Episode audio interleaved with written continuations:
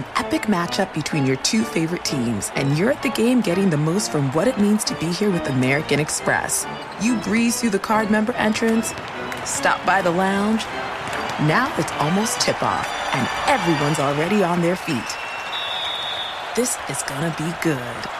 That's the powerful backing of American Express. See how to elevate your live sports experience at americanexpress.com slash with Amex. Eligible American Express card required. Benefits vary by card and by venue. Terms apply. Discover BetMGM, the betting app sports fans in the capital region turn to for nonstop action all winter long. Take the excitement of football, basketball, and hockey to the next level with same game parlays, exclusive signature bets, odds boost promos, and much more. Plus, now you can sign in, place bets, and manage your cash balance under the same BetMGM account in DC, Maryland, and Virginia. With the same username and password throughout the DMV, it's never been easier to play with the king of sportsbooks. Download the BetMGM app today. BetMGM is an authorized gaming partner of the NBA and an official sports betting partner of the NHL. BetMGM and GameSense remind you to play responsibly and offer resources to help you make appropriate choices. Please gamble responsibly. BetMGM.com for terms and conditions. Must be 21 years of age or older to wager. Washington, D.C. only. Please gamble responsibly. Gambling problem? Call 1 800 Gambler. Welcome to 500 Greatest Songs, a podcast based on Rolling Stone's hugely popular, influential, and sometimes controversial list. I'm Brittany Spanos. And I'm Rob Sheffield. We're here to shed light on the greatest songs ever made and discover what makes them so great. From classics like Fleetwood Mac's Dreams to the Ronettes' Be My Baby, and modern day classics like The Killer's Mr. Brightside. Listen to Rolling Stone's 500 Greatest Songs on the iHeartRadio app, Apple Podcasts, or wherever you get your podcasts. There's plenty to celebrate in March and. Ex-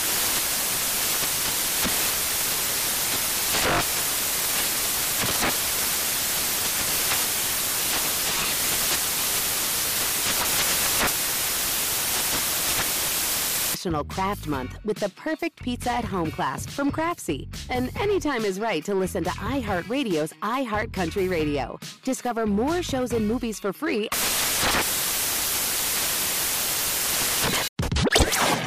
Listening to Fox Sports Radio. Radio. I think we just had an earthquake in Oklahoma. These are regular around here now, Arnie. Wow. Welcome. Welcome to the Fox Sports Radio studios brought to you by Geico. 15 minutes could save you 15% or more on car insurance. Visit geico.com for a free rate quote. Oh, a Cinderella story unlike anything we've ever seen. I mean, there was uh, gosh, who was that team that made the run to the Final Four a couple years ago that nobody had heard of before? They had the old coach. Uh, even UConn winning a national championship. All kinds of Cinderella stories.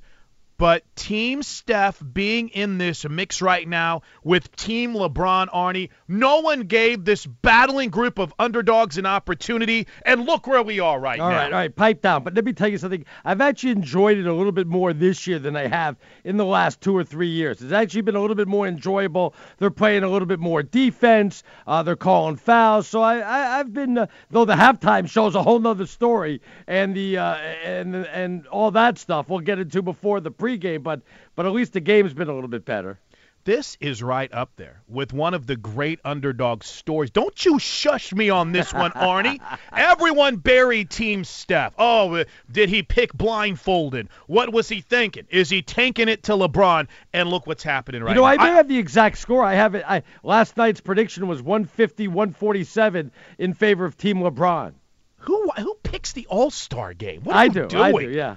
Uh, anyway, welcome in tonight. We have a, a surprisingly busy show. I'm going to try to talk NASCAR, though that could tank our ratings. I'm wow. so excited about today. Yeah, uh, I got tons of NFL stuff to get to. We'll debate whether or not this has been a good first half of the NBA season, borderline great. No, first uh, half or like three quarters. Really. Well, that's that's a great point too, Yeah. because everyone gets caught up with thinking All-Star breaks in every sport, but football are at like the midway point of the season. Well, breaking news, it's it's not, and it's not even close in the NBA. As you know, we're more than three, uh, well way, uh, way, pa- way past halfway, if I can speak English tonight.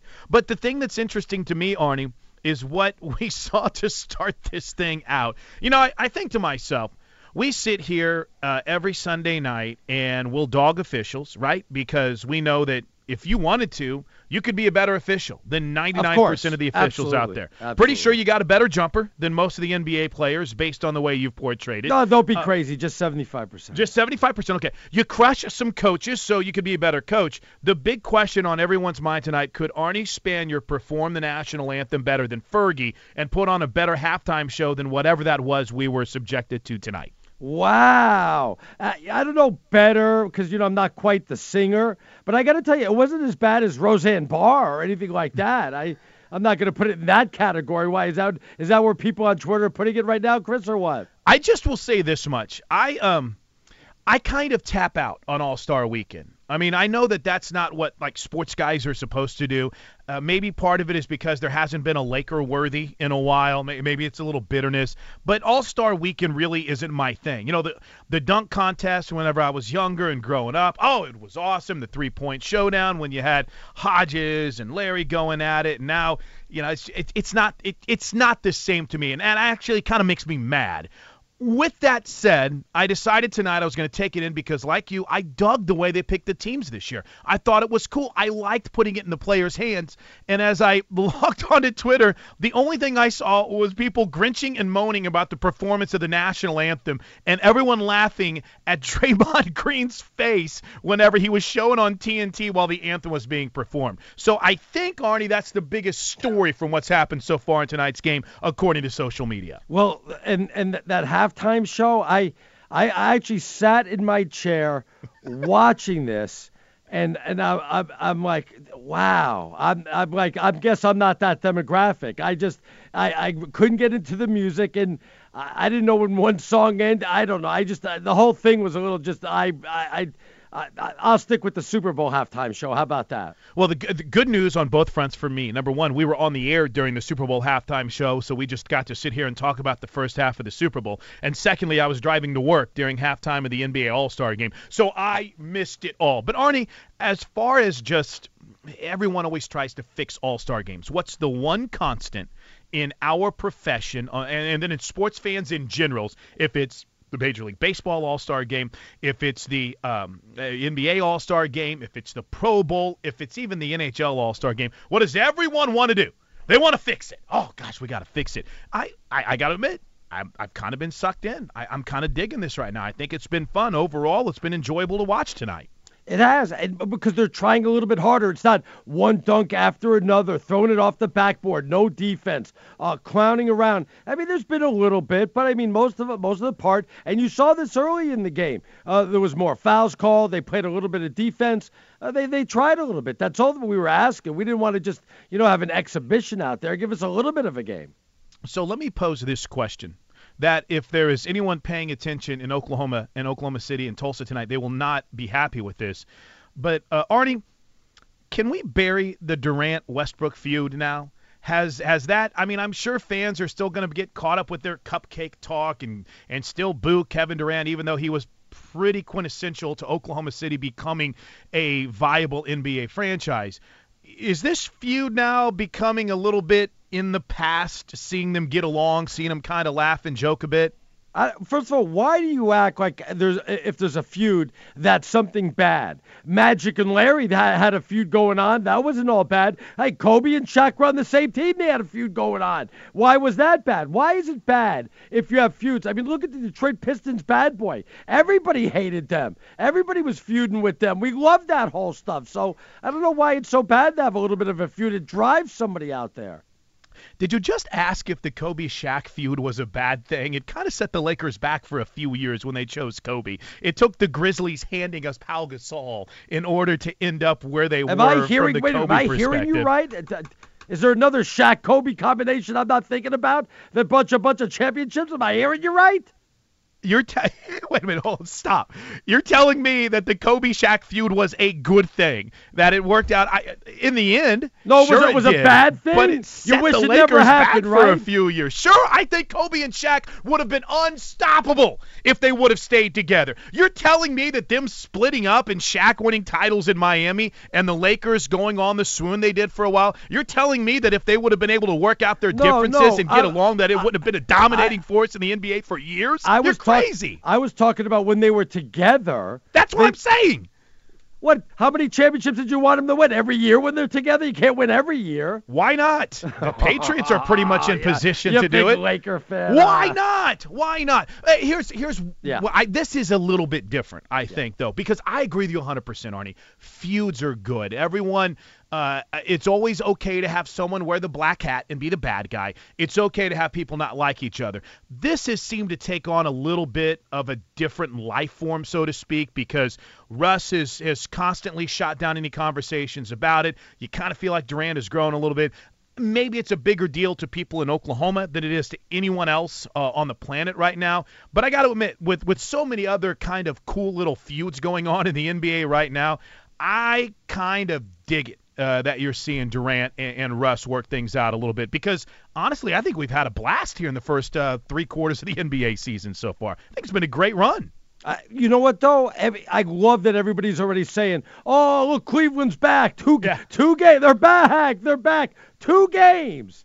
Two games, Chris. I love that uh, you, they go already have be one of the best teams in the NBA after making all those trades. I think that's the, the whole laughable thing about the uh, Cavalier fans out there. 877-99 on Fox. We'll get into that tonight, uh, and you can jump in if you'd like at 877-996-6369. As always, the best way to get in touch with the show throughout the evening is Twitter at Stinkin' Genius One. That's Arnie, S-T-I-N-K-I-N Genius in the number one.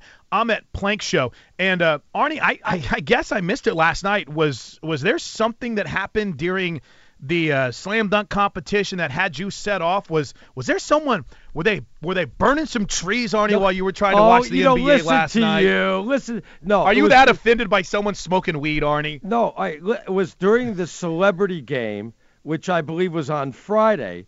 And and the reason I brought it up is because uh, I, I think it was what uh, Bobby Brown and the rapper The Game. I'm sure you have his eight tracks in your car right now, Chris. And the only Game the the only reason I bring it up is because there's video going around social media of of Bobby Brown passing what looked like a marijuana cigarette to the game and him taking a hit of it and passing it back. And my only thing is there's kids at the event, okay? There's kids watching Um, on TV, and and stop to, before you tell me it's legal. It's legal. I think yeah, it's it's legal, Brown. but that doesn't It's- mean you could you could start drinking beers Ar- and Arnie. doing shots on the sideline Arnie. either and smoking heaters. I just didn't think. Couldn't you wait? Look, couldn't you Arnie. smoke your guts out before the game, after the game? Did it have to be during the game? Arnie. Arnie. Yes, yes, Bob. I'm not knocking what you're saying.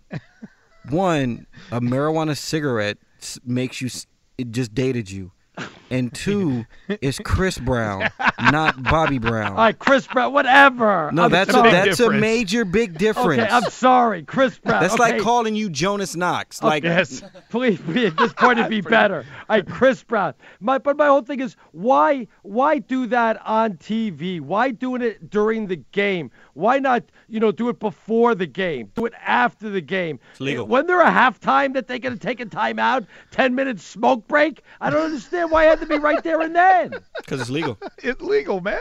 Yeah. Uh, so, but but Chris, so what are you telling me? Let's start breaking out the beers and hey, can we? Hey, Jello shots. there. I want to get Jello shots for the whole team. Are you please. 20, Are you 21? I mean, come on. What what's wrong with you guys? I'm not saying I'm I'm not knocking you, but Yeah. you just sound like somebody's out of time, bro. like th- it's it's literally legal out here. Now I'm not saying I'm 100% with you. No, don't put it all on TV to let my I'm, my son is literally in the studio with me right now. I'm not trying to have it all up in his face. Right. No, I I agree with you on that. There's a lot of kids there. That's all I'm saying. How long is the game? It's an hour long. For crying out loud, you get all you have to do is go an hour. But that goes back to their argument is simply going to be it's legal. like Yes, but I keep telling you, so is beer. Hey, so is a cheeseburger, but I wouldn't say break out the cheeseburgers while you're sitting there on the bench. but you see them eating, you see them drinking liquor on TV shows. Like You know, actually, in commercials, you're not allowed to see people drinking beer. That I, I think that's pretty much true on that. Really? Yeah, Well, that I is just, true. I had to laugh last night because when I was listening to Arnie, I was uh, I, I was cracking up because I I'll be honest with you, I didn't even notice it, and then the more I thought about it, I was like, wow, that's a that's kind of a That's kind of a ballsy move by one Bobby Brown. Chris Bobby Brown. Get out by prerogative out there in the middle of the All Star break. Oh, it's Clutch City from Russ Westbrook, 148 145, Team LeBron. Oh, wait, did you just see that? He gave a high five to Kevin Durant. What is going on with this world? Dogs and cats living Do you- together. Do you know I may get the exact score of this game? Congratulations, you're I- on fire. I am. You- I'm no longer the kiss of death. How about that? Y- y- Though again, I, I would say picking an All-Star game, I guess you got to keep that uh, mo- uh, momentum going in some way, shape, By, what, by the way, what NBA team does Kevin Hart play for? I'm just curious. I think I still love the fact that he showed up hammered at the uh, at the trophy presentation at the Super Bowl, and his wife was even like, "Yo, yo, yo, you probably don't need to go up there." And he's like, "I'm going up there. I'm Kevin Hart." And the next thing you knew, uh, he was uh, escorted out. But the dude's everywhere. I'm jealous. All right, so a great finish coming up. I can't believe I just said that involving the All Star game. We'll go more in depth with it next, and tons on the NFL, even the Olympics. Arnie and Plank on Fox Sports Sunday. It's a final. It's a final, Arnie. Yes. It's a final. Yes. Team LeBron. Cinderella story. Cinderella. Oh, wait, what am I talking about? we come to you live from the Geico Fox Sports Radio studios every single Sunday night. What does it mean when Geico says just 15 minutes could save you 15% or more on car insurance? Well, it means you probably should have gone to geico.com 15 minutes ago. Uh, we'll get some of these tweets here in just a bit. It's a final. Team LeBron wins, and it it was it was it was KD to Russ to give Team LeBron the three point lead, and Arnie, dare I say, a defensive stop at the end of the NBA All Star game. I loved it. Say it ain't so. I loved it. And, and by the way, I nailed the exact score. I was I was right. What a prediction. I'm really good at this stuff. All right, what's the over under, E Rob? How long will we hear about Arnie hitting the All Star game score right? That's Uh, pretty good though. You got to admit. One year, two years. Does this go up there like with the uh, pick of of uh, oh, what, what, who'd you pick? Golden State. Oh, you picked Cleveland to rally from three yes, one yes, down. Yes. yes. But of course, keep in mind, I think you've picked against Golden State every playoff round he they will played he will in five definitely um he'll definitely use this pick about an exhibition game to outweigh the numerous bad picks about pretty important games. So it's I don't Damn know if I right. could argue with he him. might I- put it I- in his Twitter bio. The person who picked the correct score of the 2018 NBA All-Star game. Wow, what did you should guys do, are so Arnie. mean. I'm just saying, Arnie, you have you've had some uh. bad ones, but this is a good one. You've honestly, I'll give you the claps. You got it right. Got but it. It was Got an it. exhibition game in the end, so and by the way, team, uh, the women's uh, USA hockey team up one nothing. you know, hey, if the kiss of death comes back now for um, national pride, Arnie, we might just cut you off for the rest Wow. No, Final we're, this is going to be a good one. This is a semifinal, so this is a live game, I believe, too. So. Team LeBron 148, Team Steph 145 will I don't know if they've named the MVP. It was kind of interesting to think about the the Los Angeles born players with uh, DeMar DeRozan, Paul George, James Harden, Russell Westbrook, and kind of what was viewed as four guys that really wanted to win the All Star game MVP in their hometown. Uh, but LeBron really showed out tonight 29 points. Uh, DeMar DeRozan did have 21 points, but we'll see who gets the MVP coming up here in mere moments. In the meantime, you want to hit some of these tweets real quick just to put a um, twisty tie mostly on the smoking pot. Uh, well, I, they they are, but it's with some really skewed logic. Like our man Terry, uh, I'll just try to clean this up a little bit, even though we're in a safe zone. He says having relations is legal, but we don't need that during the game either. I'm with you, Arnie. Thank you. actually, Actually, Terry, having relations in public like that is not legal. It would be called public indecency or whatever. So that would be illegal. There's a lot of you uh, lawyers out there, like I am right now, that wanted to point out that you can't actually imbibe uh, in in public. And then I like this from Sandman. I have to read this in my in my Twitter jerk voice. I hope you don't take attention, Sandman five ten. But he writes, "It's not legal to smoke in public, and there's something called secondhand smoke." Bingo. Bingo. my God, they were on the court like 50 yards from any one of the stands. Anyway, point is, uh, and then uh, Jordan points out public consumption of marijuana is not legal. Same with public drunkenness. I actually read up on this because I didn't see this and didn't hear about it until actually you had mentioned it uh, Oh, during your show last yes, you night. did. It was all over social media. Stop acting like I was I was trying to dig it up or something like that. I kind of think you were. I kind of think you found something talking about the marijuana cigarettes and decided to make a big deal. But it, it really was caught by some random dude's Instagram post, right? And then it just kind of took off from there. So yes, it did. but anyway, uh, eh, think of it what you want. Really not, I guess, something that will lose our minds too much because, again, it doesn't involve a player on an active roster. And if you want to get upset about it with your kids, uh, I don't know, have a conversation with them about the wrongness of doing the drugs. Though a lot of people were commenting on it, uh, Chris. Why? Well, they just again, you know, you could uh, do as much as you want before the game and after the game. It didn't have to be right there and then. That's that was the whole logic of the thing. I mean, why? It's not that you have to be against it for it or whatever. You just didn't have to do it at that certain time. I mean, it's it's it's a hip hop all star game. I mean, it's not like we're watching the Sixers. Let's and the stereotype hip hop now. I guess there you go. Okay, I will. I mean, I, I, don't, I don't think I have to stereotype it. I listen and watch enough videos to know that it's kind of part of the culture. With that in mind, here's a couple of other tweets. Um, I, I, I do like JD points out, except it was during the Hip Hop All Star Game, which wasn't on TV. This was their own event and was also outside. Hashtag know the Yes, facts. it was. But yes, it was outside. Okay. But but kids were attending the event though. Multiple sources confirmed Stinking Genius tried to get a comp trip to L.A. and get into parties with NBA stars and celebrities, but was rejected by the boss. Did Scott Shapiro shoot you down trying to come out to L.A. and cover the All Star game? I, I won't uh, confirm nor deny that. Uh, now, are you into? I, I, this is. Right, are you ready for the hackiest, most common question that's brought up on Sports Talk Radio over the last week and a half? I'll go ahead and, and I'll feed into it as we come to you live from the Geico Fox Sports Radio studios because at my core, um, I'm a hack. But uh, Ari, how into the Olympics are you right now? Is it something you've been following? Being up in the Northeast, a lot of athletes from uh, around your area. Are you all in on the Olympics? Are you kind of like me, catching it every now and then? I, I'm probably more like you catching it every now and then, though I did go out of my way when I saw that the women's team was playing tonight uh, in the semifinals, I believe against Finland. Uh, I'm like, okay, I'll, I'll do it. I'll, I'll have it on my screen as I'm, we're doing the show. I go, because usually we don't have too much live events going on when we're on Sunday night. True. So maybe the end of like the Sunday night baseball or something like that. So I'm like, this is gonna be good. You know, you win this, you have a chance to go get the gold. So I have it on right now, paying attention to it. But I'm more like you, where uh, I was probably uh, more like a six out of ten or or five out of ten. You know what I realized is um, I'm really a sucker for the backstory. Yeah. and I and I know that I'm not alone with this, but it again, I, I I heard Jason Smith and I was listening to his podcast, which you guys can get all of our shows at foxsportsradio.com under podcasts, and he talked about how this entire Winter Olympics lacks a true superstar. You know, you, you always had guys during the.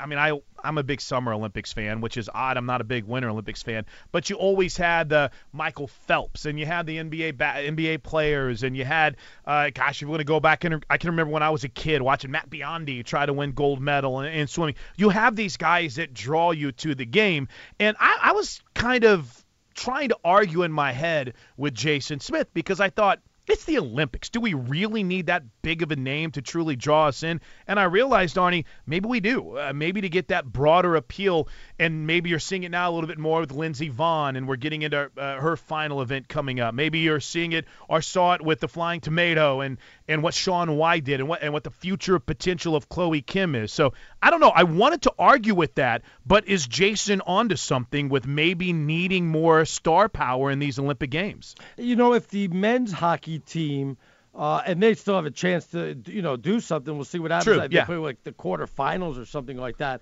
Uh, but if they were doing real well and had a chance to win the gold, you better believe there'd be all kinds of backdrops and stories, and everybody they'd be the heroes of the Olympics for us. There's no doubt. Remember what it was like back in Miracle on Ice? We still haven't, uh, you know, forgotten about that. We'd have, uh, I wouldn't say the same thing, but we'd be enjoying close to something like that. Uh, by the way, my buddy Brandon Jacks just tweeted at us and said um, Thursday was the 38th anniversary, Thursday coming up, of the shocking win over the Russians in 1980. You know, it, again, it's a different time because in 1980 you kind of look back and you realize that we found out on the ticker for the most part know, that, Right. that that happened. That wasn't anything that you were necessarily watching. And that wasn't live. for the gold medal either. No, it, exactly. It was in one of the uh, in the semifinal game. So I don't know if if you'll look at 2018 and we'll have memories like that. But it's unfortunate too. Because I'm not saying Brandon's doing this, but I do this a lot of times too. I'll hold everything against one of the greatest moments of all time. I mean, you're not gonna have your events live up to your expectations, Arnie, if you're always comparing them to the greatest maybe moment that we've ever seen in Winter Olympic history, right? Oh, let me tell you something. You know, Lake Placid's only like about an hour from me, and I've been down to that rink. It still gives you chills just to just to walk around there, Chris. You, you still get a little teary-eyed when when you see the pictures on the wall and stuff like that. Can't argue with that. So, uh, good point. I mean, again, I, I don't really know where to go with Olympic talk. Kind of when I bring up NASCAR, I don't really know where to go with it except to say I'm intrigued. And I guess from that perspective, I'm intrigued to kind of see where the rest of the Winter Olympics go. Do the men's Olympic hockey team they find a way to to get in the mix? I, I, as Arnie mentioned, we're watching the U.S. and Finland right now in women's hockey where we lead 1-0. Uh, do you have something big happen for Lindsey Vonn? So I I'm kind of intrigued to see what happens, but it's not one of those must-see moments for me here in 2018. All right, we come to you live from the Geico Fox Sports Radio studios. Ladies and gentlemen, Mr. Olympic himself, Steve DeSager, in the house to get us caught up on everything we're missing, including the big win tonight for Team LeBron. What's going on, Steve? And LeBron's the game MVP. We will get to that in a moment. Uh, U.S. women's hockey is leading 1 0 mid first period of its semifinal at the Olympics in South Korea. Guys, the stunning announcement to me tonight is that they announced that the next women's hockey tournament, uh, four years from now, when the Winter Games are in Beijing, China, instead of eight teams in the tournament, it will have 10. They don't have eight good women's teams now. I don't get this. I mean, look at South Korea, for example. They're the host country, so you get to enter every sport, whether your team is good or not. It's kind of like when South Africa hosted World Cup soccer. South Africa got in automatically, they didn't have to try and qualify. Have you seen, for example, South Korea unified team with oh, with no. women's hockey? Oh, they've Oh, lost they've lost eight nothing twice. and actually, two of the reasons given tonight why they're expanding the women's field at the next Winter Olympics is because no team scored more than eight in a game in this tournament, and because Japan actually won a game. So, oh, it must be a deep field. Okay. Oh, How many men's team are there? More than eight. There's three groups, so that would make 12. And by the way, the, the USA men's team could be out the next game, could be Yeah. out tomorrow night. If they lose to Slovakia, they're done. Whoever wins those games tomorrow night go on to the quarterfinal. a team like Canada is good enough, they get to skip the next round and just wait for an opponent in the quarterfinal this coming week. As far as the NBA All Star game, it's over in LA. Second half began close to uh, 10:10 p.m. Eastern time. By the way, it finally ended. Team LeBron plays defense at the end to secure a victory over Team Steph, 148 to 145. The game MVP LeBron James. 29 points, 10 rebounds, 8 assists. That's LeBron's third All Star game MVP. Michael Jordan had three, Shaq had three, Oscar Robertson had three MVPs in the All Star game. The record is four Kobe Bryant and Bob Pettit back in the old days. Team LeBron with Durant and Westbrook and George and Kyrie. And all the injured players they were missing, by the way, that was a lot of talent going in. You mentioned the roster early. They were missing Porzingis and Love and John Wall and DeMarcus Cousins. Still, with D at the end, they beat Steph Curry. In fact, Curry started 0 of 6 shooting in this game tonight. Eventually had six turnovers, and Curry couldn't get a shot off in the final seconds. His team loses by three. College basketball, Wichita State won at number 5 Cincinnati. Michigan at home beat number 8 Ohio State. Austin Dillon won the Daytona 500 and Bubba Watson took the golf event in LA. Oh, by the way, Houston Texans will release linebacker Brian Yeah, Cushing prior to the new league year which starts He'll go to the Patriots somehow. You watch see. starts in mid-March. Wherever he goes, I, I dare him to play 16 games in Yeah. a season.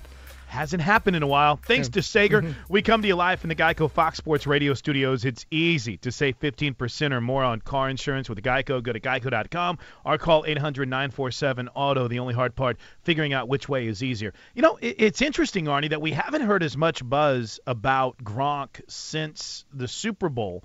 And I don't know. You're, you're in you're in the Northeast area. You're in Patriot country. You're around all the people where if they can't find good news, they'll just make it up. so, so where are we right now with Rob Gronkowski and his future with the Patriots? You think? I thought I saw a story just recently that uh, what the WWE was going to go ahead and make a serious push at him. Sure. So I, I was leaning more that he's like 55 45 in retirement. That's, you know, not based on any inside information, but if I'm him and the surgeries he's gone through, and this is the last year he could definitely be on the Patriots, because after this year he becomes a uh, a terrible cap casualty. He, Yep. he, he's certainly not cap friendly. So um, I'm not even sure he wants to deal with it all over again, to be honest with you. And then there was talk about maybe getting Jimmy Graham out here, and I'm laughing at that. Um, so I look, if I'm the guess, I think Gronk's going to call it quits and retire and not come back for another year. Arnie mentioned the contract that Gronkowski has. You might remember that he signed a six-year, $54 million extension uh, just, what, two seasons ago, and that runs basically through 2019. Now, as uh, Arnie mentioned, he does have an out after next season. Right. But uh, this year against the cap, let's see, their wow, their cap hit this year for Gronkowski's deal is 10.9 million dollars. I said that potential out is after 18. The potential out is this year. So if they wanted to move on, if he wanted to move on, Arnie, he could move on now, and it would only cost him four million dollars against the cap. If they keep him, they're going to have to keep him for two more years because it would cost him 22 million combined in those two seasons against the cap. So it kind of makes sense, and that's all according to Spotrac.com. Right. It kind of makes sense that they're having this conversation now. And, and to be honest, you know. DeSager brought that up with Brian Cushing. Hey, I challenge you to play 16 games. As much of a difference maker as Gronkowski still is, He uh, doesn't play 16 games. no, he doesn't. And from everything, I, I don't know Rob Gronkowski. Uh, I know the guys who recruited him to Arizona, but I don't know Rob. Uh, he's been really smart with his money. He's got a lot of uh, different irons in the fire, so to speak. Right. And and I think he truly cares about his long-term health. And if that's the case, then heck, what's I mean, what is he? He is 27 years old. Right? He's going to be 28 next year. Yeah, still Um, relatively young, but but yeah, I I think it's going to be an interesting decision to follow over the next couple of weeks, which which gets me uh, to my other NFL question for this segment before we get back to the NBA to wrap up hour number one. Is this going to become a common theme over the next couple of years? You think a guy that maybe we don't consider during the season suddenly as we start to head down week 15, 16, and 17, the concern is, oh, will he retire like uh, Ben Roethlisberger last year, and then you you had that rash of 49ers that retired early, like Patrick Willis among others. Is this now that you heard what Brett Favre had to say, and you you see some backlash against the sport? Are we going to consistently see guys walking away from the game maybe well before or in the middle of their prime? Uh, it depends how much money they're going to have to leave on the table. You know that that eventually speaks volumes. I, I mean, did they get front loaded? Did they get the big uh, signing bonus, which obviously uh, a lot didn't count against the cap? So I mean, a lot, a lot. And by the way, what is the earning potential outside of football for Gronkowski? It's through the roof. Uh, Right. I think there's more for Gronkowski than just about any uh, NFL player. Uh, maybe Peyton Manning obviously is different because he owns pizza places and stuff like that. But I'm I'm talking strictly TV, entertainment, movies. Um, you know, I, I got to think it's pretty high for Gronkowski. Yeah, and, and again, uh, he was the one that brought it up. You know, I uh, but he also said that uh, whenever he was asked about retirement rumors, said, "I don't know how you heard about that." Whenever he was even asked about it, so the fact that he was kind of that open leads you to believe that okay maybe there's a, a, a little bit more there. But it, it would be intriguing to see what new england would do. You know you, you and i have questioned all right has this been the beginning of the end for the dynasty with the uh, battles between Belichick alleged battles between Belichick Brady and Robert Kraft? Now you start seeing some guys that might move on. Consistently though they've just reloaded and when you say a guy like Jimmy Graham, suddenly I think, oh bleep, so he'll go to New England and resurrect his career, a la LeGarrette Yeah, Blount, a la Corey Dillon. They're not going to give him enough money. You know how the Patriots are. they'll pay. They're going to pay you significantly less. And uh, the way Jimmy Graham was, the way remember he wanted to be paid as one of the top uh, wide receivers, which is uh, one of the reasons he ended up getting traded. So I I don't see that being a match. But what what the heck do I know? You know. Uh, this was a note, just real quick, to put a put a wrap on the Rob Gronkowski conversation, which we'll re uh, visit coming up next hour as I get into some of the off-season priorities. Are you, are you going to let me talk draft tonight, or are we way too early for me to be able to do that? What do you But think? it- it's oh, well, within 10 months, so I figure it's good to go.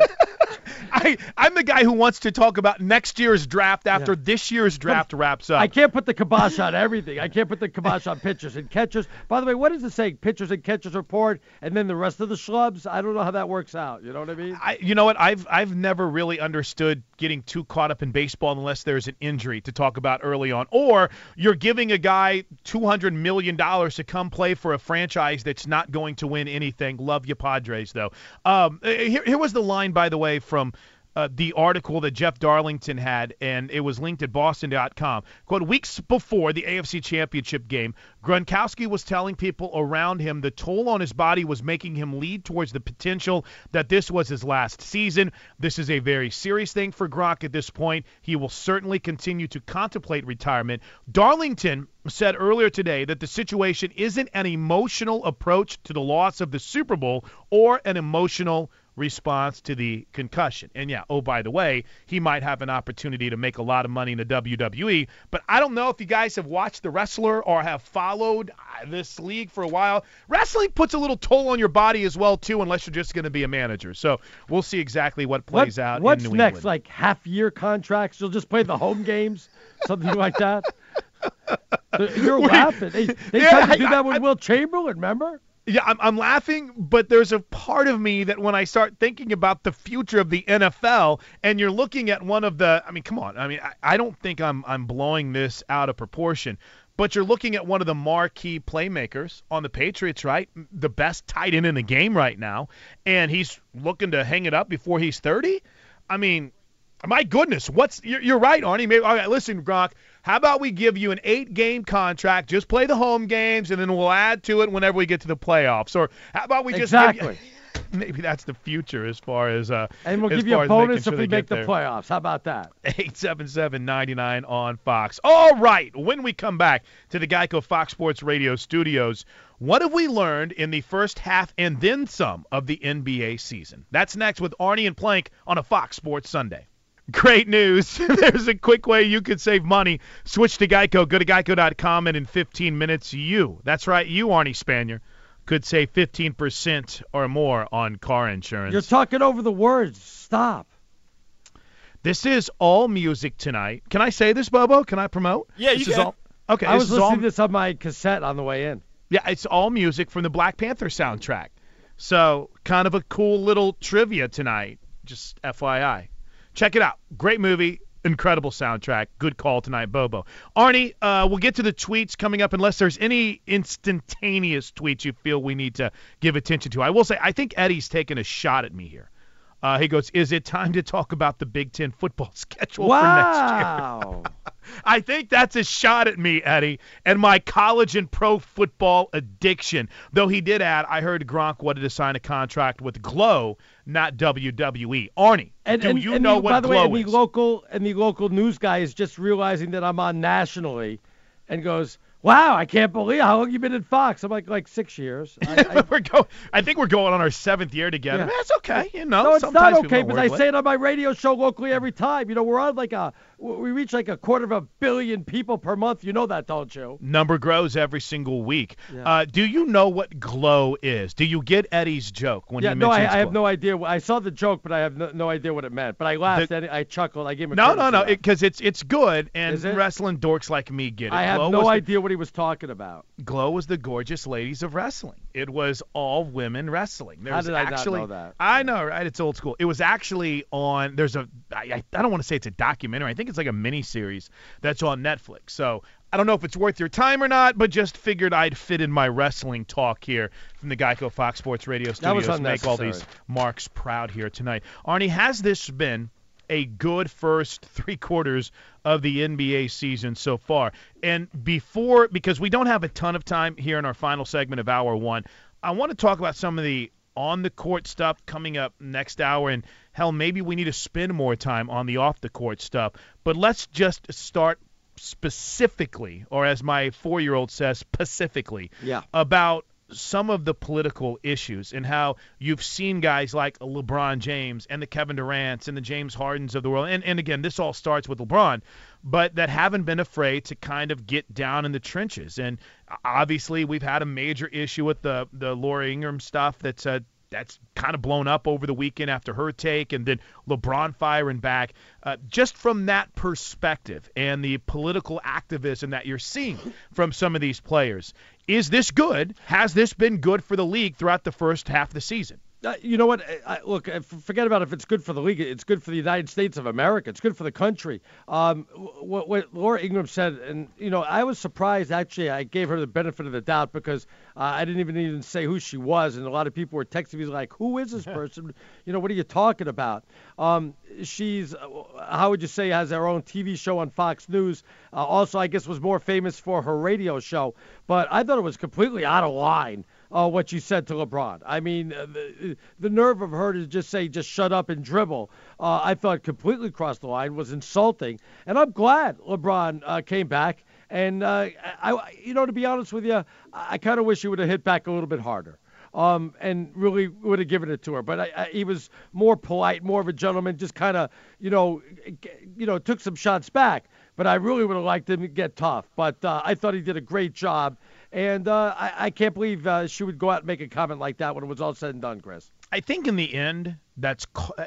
I think a lot of times we say stupid s to get a response from people, and I think 90% of her saying that was to get a response. So there is a part of me that says, ah, she won, but I I do like. I, I can always remember when Tiger first burst onto the scene what was the knock on Tiger? And and Jim Brown called him out for it. Kobe would get questioned for this. They're not as involved in social issues as they should be. They need to speak up. They need to need to be more involved. And uh, you know that was a major concern for a while. And now I, I think you've seen and. Again, I know you were anti Kaepernick's protest, Arnie, but I think that's opened the doors for a lot of professional athletes, and it's been majorly in the NBA, which is why I brought it up, to feel more comfortable. And they have the support, it seems, of their commissioner, and they have the support of their teams right now. So I think it's been good to see guys get active in what they believe right now. Yeah, it's a different time, also. And I mean, Michael Jordan back then, uh, there was no Twitter, there was you know no Facebook, there, no you know none of that stuff existed where you can get ripped on social media. I mean, sports talk was just in its beginning uh, you know, you didn't have to deal with anything like that. It's a whole different world we live in now than we did 20, 25 years ago. Well, and, and let's face it. I mean, I'm not trying to be too captain obvious here, but we are in a gotcha society. I mean, we're, we're waiting for someone to say something stupid. We're waiting for someone to make a comment that we can be outraged about. We're a community. We're a we're a public that is waiting to be outraged about something. So there's always someone out there trying to get you. With that in mind, I love what we're seeing from the NBA guys off the court early on this season.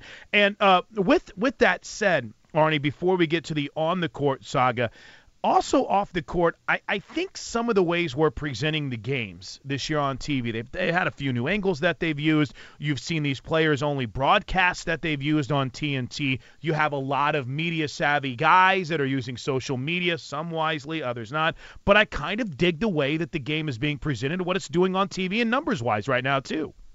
You mean overall for for the NBA? Sure, yeah, absolutely. I, if you take overall, though, I was looking at the Olympics. The, the Olympics dwarfs what the NBA and everybody else combined. I mean, it's not even close. Oh, well, yeah, but it's a different animal. I mean, I know it, that. I know that. I mean, look, and it's done better, but I, I, I still always thought that the uh, NBA underperformed when it come to ratings. I thought there was so much more they can do too, especially with times of starts of games and all that. Well, when we come back to the Geico Fox Sports Radio studios, let's debate whether or not it's been a good first half of the season on the court. Next with Arnie and Plank on Fox. All right, hour two. Arnie and Plank from the Geico Fox Sports Radio studios. 15 minutes could save you 15% or more on car insurance. Visit geico.com for a free rate quote. By the way, speaking about cars, uh, yes. I didn't get to say goodbye to Danica Patrick and her racing career. Phenomenal you know, career, phenomenal. well, I, I, get your tongue in cheek. No, no, I, no tongue in cheek. I, uh, all those great wins and. I see what you're doing here. Did she I- I actually see- win a race? I, don't- I, I don't see know. what you're doing here. She did win a race in the IRL. Oh, you Uh, got me then. Oh well, the, the yeah. I think Yeah, I won never a- race in the IRL too. I'm sure you did.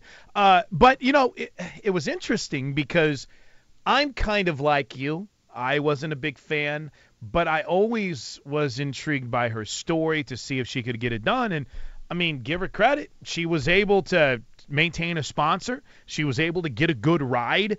Uh, she was named NASCAR's most popular driver in 2012. So even though she, even though even though she managed seven top tens uh, in 61 races in the Xfinity Series and seven seven top tens in the NASCAR what was Sprint Cup and now is the Monster Energy That's pretty Series. good.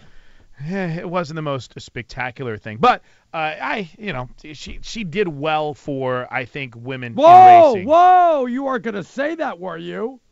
That she did well for women in racing. No, you were opening gonna, the thought you were gonna doors. say she did well for a woman. Oh no no no! I said she did well for women. I don't Did well know. for- who are you, my dad? that sounds like something my dad would say whenever he's breaking things down. Uh, but no, yeah, no, she did open so many doors. So I, I think it's uh, yeah, you're right. She deserves to maybe be ridiculed by some because she didn't have a lot of success. But I'm telling you right now, Arnie, this might be NASCAR Homer Plank coming out in me. This might be the one guy who on Friday night was watching the Truck Series, who on Saturday was watching the Xfinity race, You who on Sunday watch was the watching the Monster Series. Energy Series. Hell yes, I did. Um, I found myself thinking that NASCAR is making a bit of a turn. I think with some of their younger drivers, I think with some of their storylines, I think with some of the um, and maybe it's rivalries that are developing. I think that uh, I think they've got a chance to turn the corner. Now, they're never going to equal their success that they had in the 99-2000 era, but I think they're about ready to turn things around. Now, let me bring everyone back that I chased away talking about NASCAR to get to our biggest story today. Oh, jeez. Well, thanks for giving me one second. I'm, I'm I'm waiting for the hate tweets now. Really, NASCAR? It is the day of their Really? biggest race. I know I'm going to get crushed for it. I can I can handle it. Johnny Sauter won the truck race, by the way. Um, I want to get Oh, to some NFL that. here in just a bit, but I want to follow up. I want to wrap up our conversation that we were having about the NBA. If you're just tuning in, Team LeBron won tonight. LeBron won the MVP, so none of the LA guys won. Just a just a future Laker ended up pulling it out as the MVP tonight. 82 game series. Uh, for the most part, we're what 57 games in for the teams that uh, that have played, so we're Yeah. well beyond the Hey, halfway Chris, can I, point. can I just one one quick comment? And and I know this, but I- I've gotten a few tweets about it, so I just want to clear it up. Like Jonathan said, hey, um, uh, and he, he, he sends this to me and you and uh, work and everybody he get his hands on. Well, I don't agree with what Laura Ingraham uh, said. Her "shut up and dribble" comment was a direct reference to her book "Shut Up and Sing," which was written 15 years ago. And I know that's her tagline: uh, "Shut up in this, shut up in that," and she has a book on that. I, I do know that. But that, that that's not a concern to me, Chris. That you know, if you're going to use that tagline, well, you know, I, I don't care if you're going to use it uh, to sell books. That that's not a concern of mine. Well, and it doesn't mean that it's incredibly condescending. Right, exactly. And-. Right, right, right. and I mean, my gosh, and uh, some would even say borderline racist. I, I again, that I didn't think so, but that's not really for me to judge, I guess. Uh, but yeah, I thought it was just her kind of sounding like a jerk. But again, that's that's her mo, and that's worked for her. She's made a lot of money being that way. Um, so with that said, we are talking about the NBA, and the question relates to whether or not we've had a, a great first half of the season and then some. Here's uh, just some of the different storylines I wrote down, Arnie. We have a battle in the West between Houston and Golden State. The drama in Cleveland, where you saw obviously a major trade not work, and Cleveland hit the reset button well beyond the halfway point of the season. You've seen the emergence, I think, of some new superstars in Giannis Antetokounmpo uh, and Donovan Mitchell in Utah. Uh, the 76ers are finally fun again, and Ben Simmons looks to be a guy for the future, as does Joel Embiid, who, who might be a guy for the now. And hell, they've developed one of the funnest rivalries with Joel Embiid versus Russell Westbrook in this Thunder Sixers thing that unfortunately is done for this season. We've had huge trades that have already gone down with Blake Griffin going to the Detroit Pistons. You've had a little Donnybrook between the players and the refs so far this year. I don't know, man. That's just a handful of things, but I think we've had a damn good first half of the season for the NBA. Really, I, I couldn't uh, uh, disagree with you more. I, I is there another NBA you're talking about? Because when I see the Eastern Conference, I see Toronto again that nobody's going to pay attention to because they have the best record in the Eastern Conference. Nobody's giving the Celtics a chance. They've hit a wall. Matter of fact, when they got back from London, they've been like a 500 team, and everybody's putting Cleveland in the finals. There's really nobody else in the Eastern Conference that's going to go ahead and make a run at this thing. I mean, even with the Wizards on down. So you can forget about that. I don't think it's been very intriguing at all. Uh, if you take a look at what's going on in the East, and as what the Cleveland Cavaliers did by getting rid of their whole team, well, you know what? They're going to win it by default probably because unless the Celtics pick it back up, I, I don't know who else is going to take it from them. As for the West, yeah, it was it, it's a good race. Who do you like, Rockets or Golden State? But everybody after that is just also Rams, even the San Antonio Spurs. Oklahoma City, we don't give them a chance. It's a two-team race. It's the Rockets and Warriors. Do- so, but does I'm it only so sure matter? I, I know what you're Wait, talking wait. about. Yeah. But yeah, does it only matter to you from the entertainment of a season or even a league who wins the championship or who plays for the title? Is that all that matters? Because I would disagree no, wholeheartedly. I, I just want you to have a chance to win it. Like the NCAA tournament, I'm more than ever excited about it this year because I think anybody outside the top, I think teams outside the top 25 could make it into the Final Four. I think any game could have an upset. Um, I, I, I don't have a. I think there's like four teams that could win the NBA championship. Yeah, but you're you're comparing apples to oranges. College Yeah, but I like to do one that. Some people like fruit salad. Uh, uh, okay, that's good. That's better than shopping in the fruit aisle. I'll take that. but you're talking about a seven-game series versus one game. So I Right, mean, I it's it's, it- yeah. it's kind of hard. And and I would even debate that sh- if you want to say, well, I don't think it's been fun because it's still just the Warriors and everybody else, and LeBron and the Cavs are still going to get in. But damn, I love watching the Timberwolves. I like watching Jimmy Butler, and I like what they're doing. And I and I don't care if it's taken a while for things to get going with Oklahoma City, but I think they're fun. Heck, what's going on in Portland right now is very interesting with McCollum and and uh, what Damian Lillard has been. Damian Lillard has been able to do. I, I I mean, again, maybe I'm a little bit too all in right now, and I'll take your heat at Plank Show, and Arnie will too at Stinking Genius One. Regardless of how you think the playoffs are going to play out, I think this has been a hell of a first half of the season for the NBA on the court.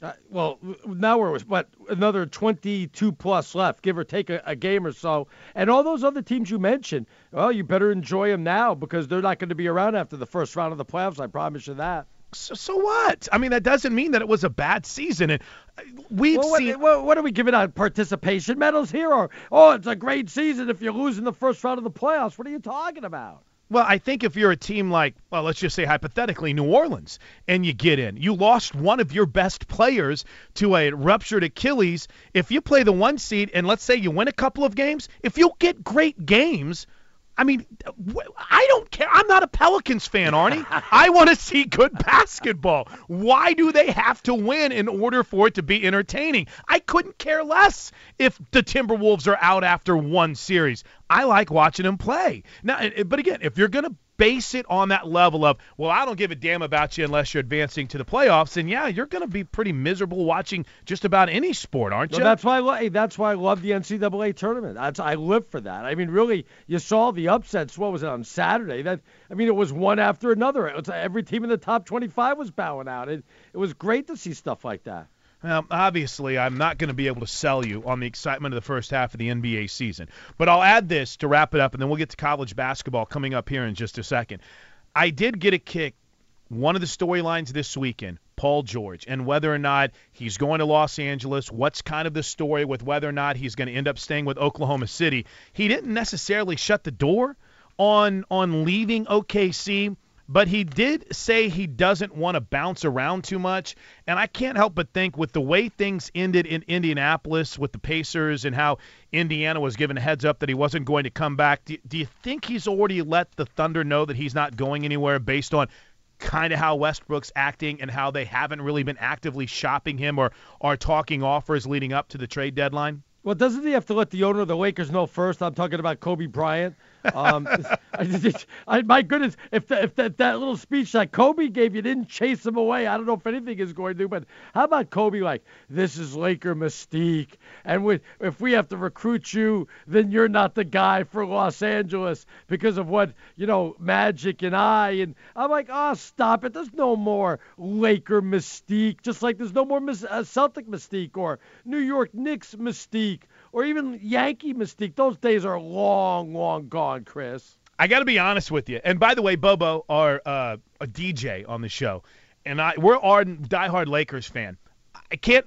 I, I thought it was awesome, and I know we disagree on this, Arnie, but I loved it. I think someone needed to say it. Uh, this was the quote. If you missed it over the weekend, uh, as you might imagine, with the NBA All Star Game in Los Angeles, What happened? There, there isn't a single relevant Laker player uh, right now, at least in the All Star mindset. But when Kobe Bryant was asked about, you know, trying to help recruit stars to LA. Here's what he said. This is what Arnie's referring to. You know, the thing about this franchise is that you shouldn't need recruiting to come in it. It takes a special person to want to play for this franchise and take the pressure that comes with playing for this franchise. The pressure of following Magic's footsteps, myself, and the dis- dynasty that we've had. It takes a special person. And if I need to convince you to come here, to carry that legacy forward, then you ain't the one to be it. I Okay. Kobe. I actually, I have to agree with Oh, him on that. stop it. Would you say the same thing about the Knicks? No, I just said that there's no more New York Knicks mystique or the, the Oh. Boston Celtics or I the New York Yankees or even the Dallas Cowboys. You tuned Like, us out. Those days I, are no, gone, I, I tuned man. Arnie Come out. on. I didn't tune. No, here's the thing. Unfortunately, the reality of it is we're not even in an era anymore to where this is this exists, right? I mean, with the way players are coddled from the day that they realize that they're really good in AAU basketball and on through college, and then and, and I mean you're you're wooed at every single turn. And Arnie, what, who really? When did this really start in free agency? The decision. Then you had the Lakers wooing Dwight, and Carmelo went through a free agency stage, and there were I I don't know what um, several others I'm sure in between there that we have. But it's it's unfortunately it's kind of the lay of the land anymore in the NBA. It's almost like college recruiting. By- you got to put on your best sales job to I get didn't someone to come Paul- play for you. It- I didn't know you- Paul George was so damn good. Paul George you is have to be bending over backwards for this guy. It's not even necessarily that he's that good. And what what you were saying uh, just a second ago, Chris, it's it's funny because back in the day, people wanted to go to franchises. You know what I mean? Right, you right. went to the Lakers, you went to the Celtics, you went to the Knicks, you went to the 76ers during the 70s or Yep. when Yep. Allen Iverson played. You know what I mean? Yep, like yep. now it's people go to their friends. Like they go to like to, to the homie. You know what I mean? Chris Paul went to the homie. Uh, James Harden told me I should come here. I'm gonna go. You know what I mean? whoever's Like, on the banana boat, that's where they go, right? yeah, pretty much. Pretty much. Dwyane Wade went to be with this guy. Yeah. Realized it didn't work out. He's like, all right, I'm going to go back and hang out over here. Now, not in every situation do you get to kind of hit reset. But, Arnie, listen, I. I love it from Kobe, but I mean, in the end, you're right. I mean, these situations don't exist anymore to where you say, I am coming to play for the Knicks because I love New York. And it Yes. just, same thing with the Lakers. Yes. It just doesn't exist Because I anymore. love Walt Frazier and Earl Monroe and Dave DeBusschere and Bill Bradley and Yeah. Phil Jackson. those nostalgic eras. Yeah, It's funny because we and I know we're late for a break, but this is a regular conversation in places like Tuscaloosa, Norman, Oklahoma, even the diehard college football fans in LA. You're not selling people on mystique anymore. You're not selling these kids on, well, we have seven national championships or however many Alabama claims they have won now. You know, I mean, that, that doesn't matter to a kid. What matters, hey, you gonna get me to the pros? Yep. What kind of what kind of gear do I get from Jumpman? You got alternate jerseys? we got a new facility. It's a much different world than it ever was before. All right, when we come back to the Geico Fox Sports Radio studios, oh, I, I got football to get to. Uh, I've got Drew Brees talk to get to, but we'll play Crown 'em or Crush 'em next. It's our version of Buy or Sell with Arnie and Plank on a Fox Sports Sunday. Did you did you see this tweet from at Rich Soto?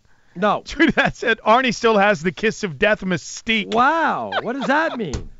means you still have the mystique about you, like the like the Knicks should and the Lakers should.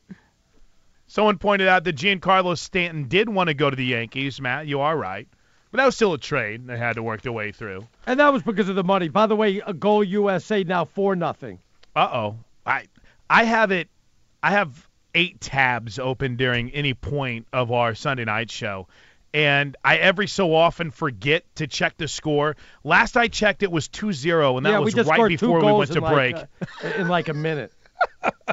Oh man, what does it mean when Geico says just 15 minutes could save you 15% or more on car insurance? It means you probably should have gone to geico.com 15 minutes ago. Quickly before we hit the fancy production to kick off Crown 'em or Crush 'em, uh, I saw uh, our biggest fan, the Mason Waller at Glenn from Mason, sent us the story about JJ Redick. Um, JJ is apologizing for using what uh, he called a slip of the tongue. And if you watch the video, you can see it's kind of a, a brain fart moment. But uh, he had dropped a derogatory term towards uh, Chinese people whenever he was celebrating the Chinese New Year, and they were making a video. So are you are you buying Redick's apology, or was this obviously a situation where he just got caught trying to be funny and and being o- o- overtly racist? Um, you know what? It could, it could could it be a little bit of both? Because I they asked him to do the video. Right. He changed, I guess, and I was just reading it, uh, the way the apology came in, and the words he changed it to, um, didn't have that word in it, Chris. So I was a little Yeah. confused to what exactly was said at the time. You know what I mean? So now that I know the word, but I mean, it, it sounded like he was it was just trying to go off the cuff, and I'm, I'm not even sure how it even made it that far, to be honest with you. Well, that the use of that term in not even a derogatory way got a dude fired from Right. the four letter a couple of years ago. Jeremy Lin um, came out just moments ago and said, I truly believe he didn't say a racial, a racial slur and that he has had a great deal of respect towards Chinese people. Lin said he also reached out to Adam Silver and David Shoemaker. Everyone knows that this word should never be used in referring to Chinese people, and everyone is committed to Chinese fans being treated with the equality and respect that they deserve. A couple of us, a couple of y'all have sent us that, so just wanted to address it real quick. Which gets us to crown 'em or crush crush 'em, Arnie. Let's go, baby. do it. Let's get after it. Crown Crown 'em or crush crush 'em. Maybe. Uh, I'll start here. Of course, well, gee, I'm, I'm shocked that Bobo didn't have the music ready. I'm just shocked. I can't believe that. Now, listen, it's partially my fault because I got caught up during the break, and I didn't let him know. done. My bad. Now it's time to crown them or crush Oh, 'em. it's too late now. No, it's not too late. Arnie, it's never too late. All right, crown him or crush him. I'm sorry. Ah, no, it's okay. Uh, I, I do want to put a twisty tie on this just so we can be clear. And we're talking about the product on the court, the entertainment of the games, uh, and the intrigue of the league. Crown him or crush him, Arnie. You're saying the NBA hasn't been that great in the first half of the season, correct?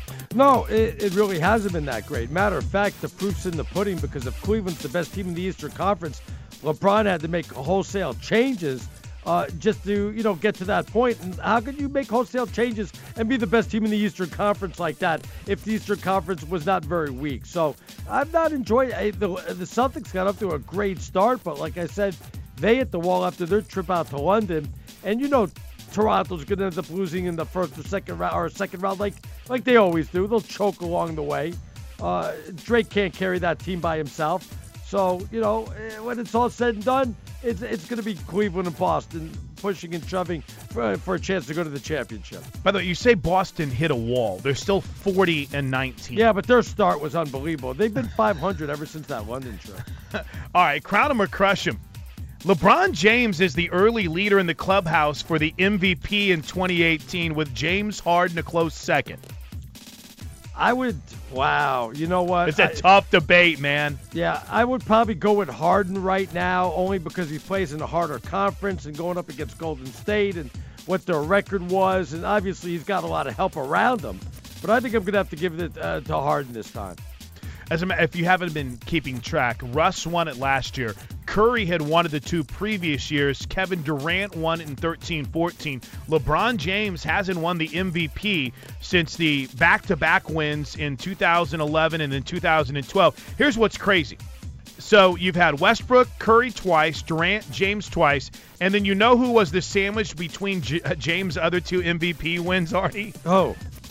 Derrick Rose. Oh, jeez. Get out of here. Who won it in 2011. Boy, they'll just give that thing away to anybody, huh? I, I guess so. Crown 'em or crush 'em, Arnie. The Winter Olympics have been incredibly entertaining. Uh, how do you define incredibly? How about this? Let's just let's minimize. It has been entertaining. It's caught your eye. How do you define entertaining? You know, that, look, look. I, I'll be honest with you. I, I, whenever I'm watching, I don't know if I'm watching live or something that was replayed, and and I really don't care uh, because even if you gave me the score and who won the gold medal, I'm not going to remember five minutes from now anyway. So, you know, I'm, I'm watching it. I got the sound down. I'm watching the women's because the women's hockey, because obviously it's getting to the the good part of it now.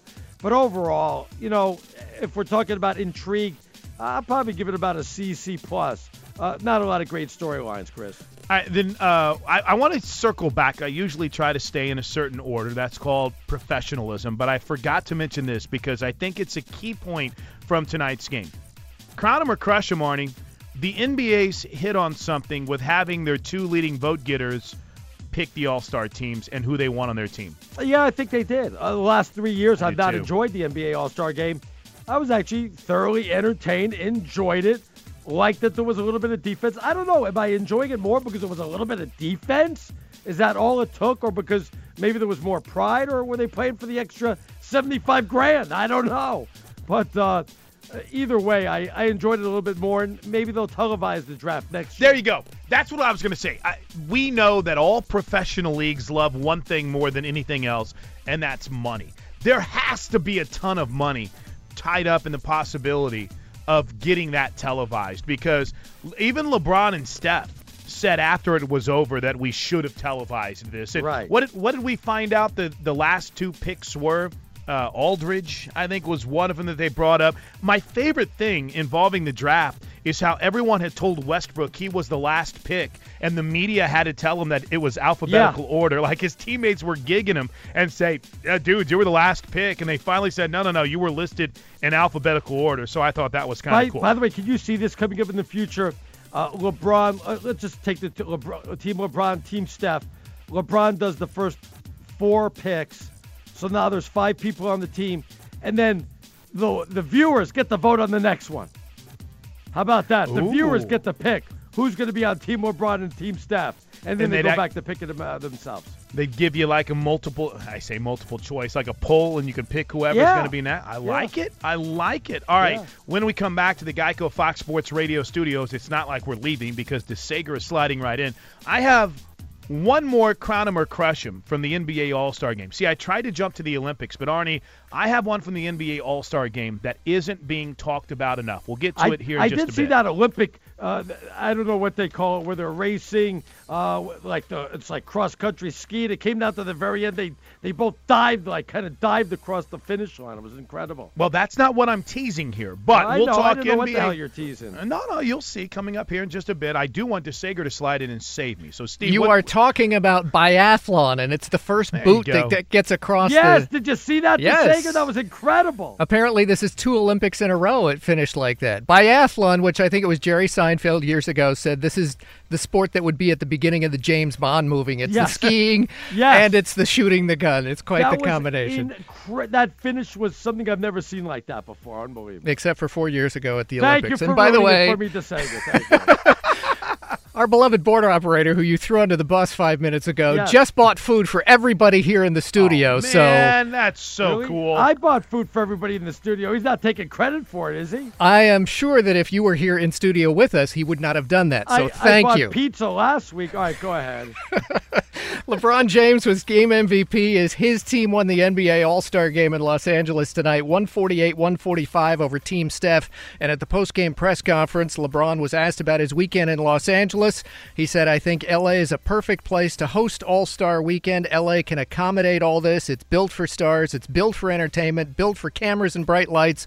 A great place for it. I hope everyone had a great weekend. I know I did. My family did. Great weekend. So Laker fans already are trying to read Enjoy into that that. There you go. there you go. It's over. Uh, second period nearly over in the semifinal of women's hockey at the Winter Olympics right now. U.S. up 4 nothing on Finland. The U.S. women, by the way, have never lost to Finland in regulation all time, in or out of the Well, Olympics. it's not going to start today. No, this would be 23 wins and one tie now, and one overtime loss. The Americans outshot them in the first period, 11 to two.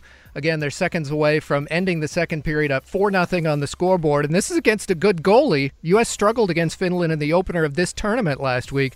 The goalie for Finland was a superstar goalie at the University of Minnesota. In fact, two national championships, including an Wow. un- undefeated 41 0 team, and this is hardly her first Olympics, but they've got four goals off her tonight. Finland has got a girl on her team 44 years old. That's right, and she scored earlier in this tournament. Yeah, I know. Too. Uh, yes, so by all means, expand the tournament from eight teams to ten. Yes, Yeah. very deep. Canada has its semifinal early Monday against Russia, so we're all expecting a U.S. Canada gold medal final yet again. That would be Wednesday night. Norway leads the overall medal count at these Winter Olympics with 26 coming into tonight. The U.S. has 10, including five gold. Precious little medals given away tonight, our time. That's Monday, South Korea time. All they have is uh, team ski jumping, two man bobsled for the gold, and the uh, speed skating, men's 500. That's it. Even ice dancing doesn't finish till tomorrow night, so not a lot in the way of medals being given out tonight. As far as the Daytona 500, a man Yes. who took the lead on the last lap wins it. Austin Dillon, he bumped Aric Almirola out of the way at the end and took the checkered flag. Dillon won it in the number three car 20 years after Dale Earnhardt Sr. won there in the number three. Dillon drives for Richard Childress, his grandfather. You mentioned Danica Patrick earlier, her last NASCAR race. She finished 35th, got caught up in a wreck, so no wins in 191 starts Oh. In her NASCAR career. Terrible. Bubba, Bubba Watson took the golf event in LA by two strokes, and the first full squad spring training workouts happen tomorrow for most ball clubs. Pitchers and catchers started this past week. Major league exhibitions begin this Friday. Wow. hey, by the way, did you did you get that uh, tournament thing? You, you thought I was BSing when I told you I had a tournament, a curling tournament uh, in a couple of weeks. You are, you playing actually in one? Participating is my question. You just showed us that there was a schedule. I didn't know if you were actually playing. Well, it's it's on the Saturday, I think, of the first round of the uh, tournament, but it's it's only for like six hours. Are could- you playing or are He's you dodging our not? question. I'm, I'm thinking about it. I have a team that these guys always recruit. me Because as we know, good- it takes I'm- athletes to curl. Well, look, there's, there's, these guys are recruiting me because they know I'm very good at curling. And By the way, the amazing a team. story just tonight, guys, is that Reuters has confirmed it. We do have a case of doping at these Winter Olympics Yeah. in South What? Korea, and Yeah. it's somebody from curling. Yeah, well, I haven't doped up yet, so I don't uh, know if I'm going to. Not surprising, it's somebody from Russia, by the way, No, I know. I who won bronze with his wife as his teammate this past week in mixed doubles curling, and he tests positive for meldonium, which just became banned a couple years ago, and tons of Russians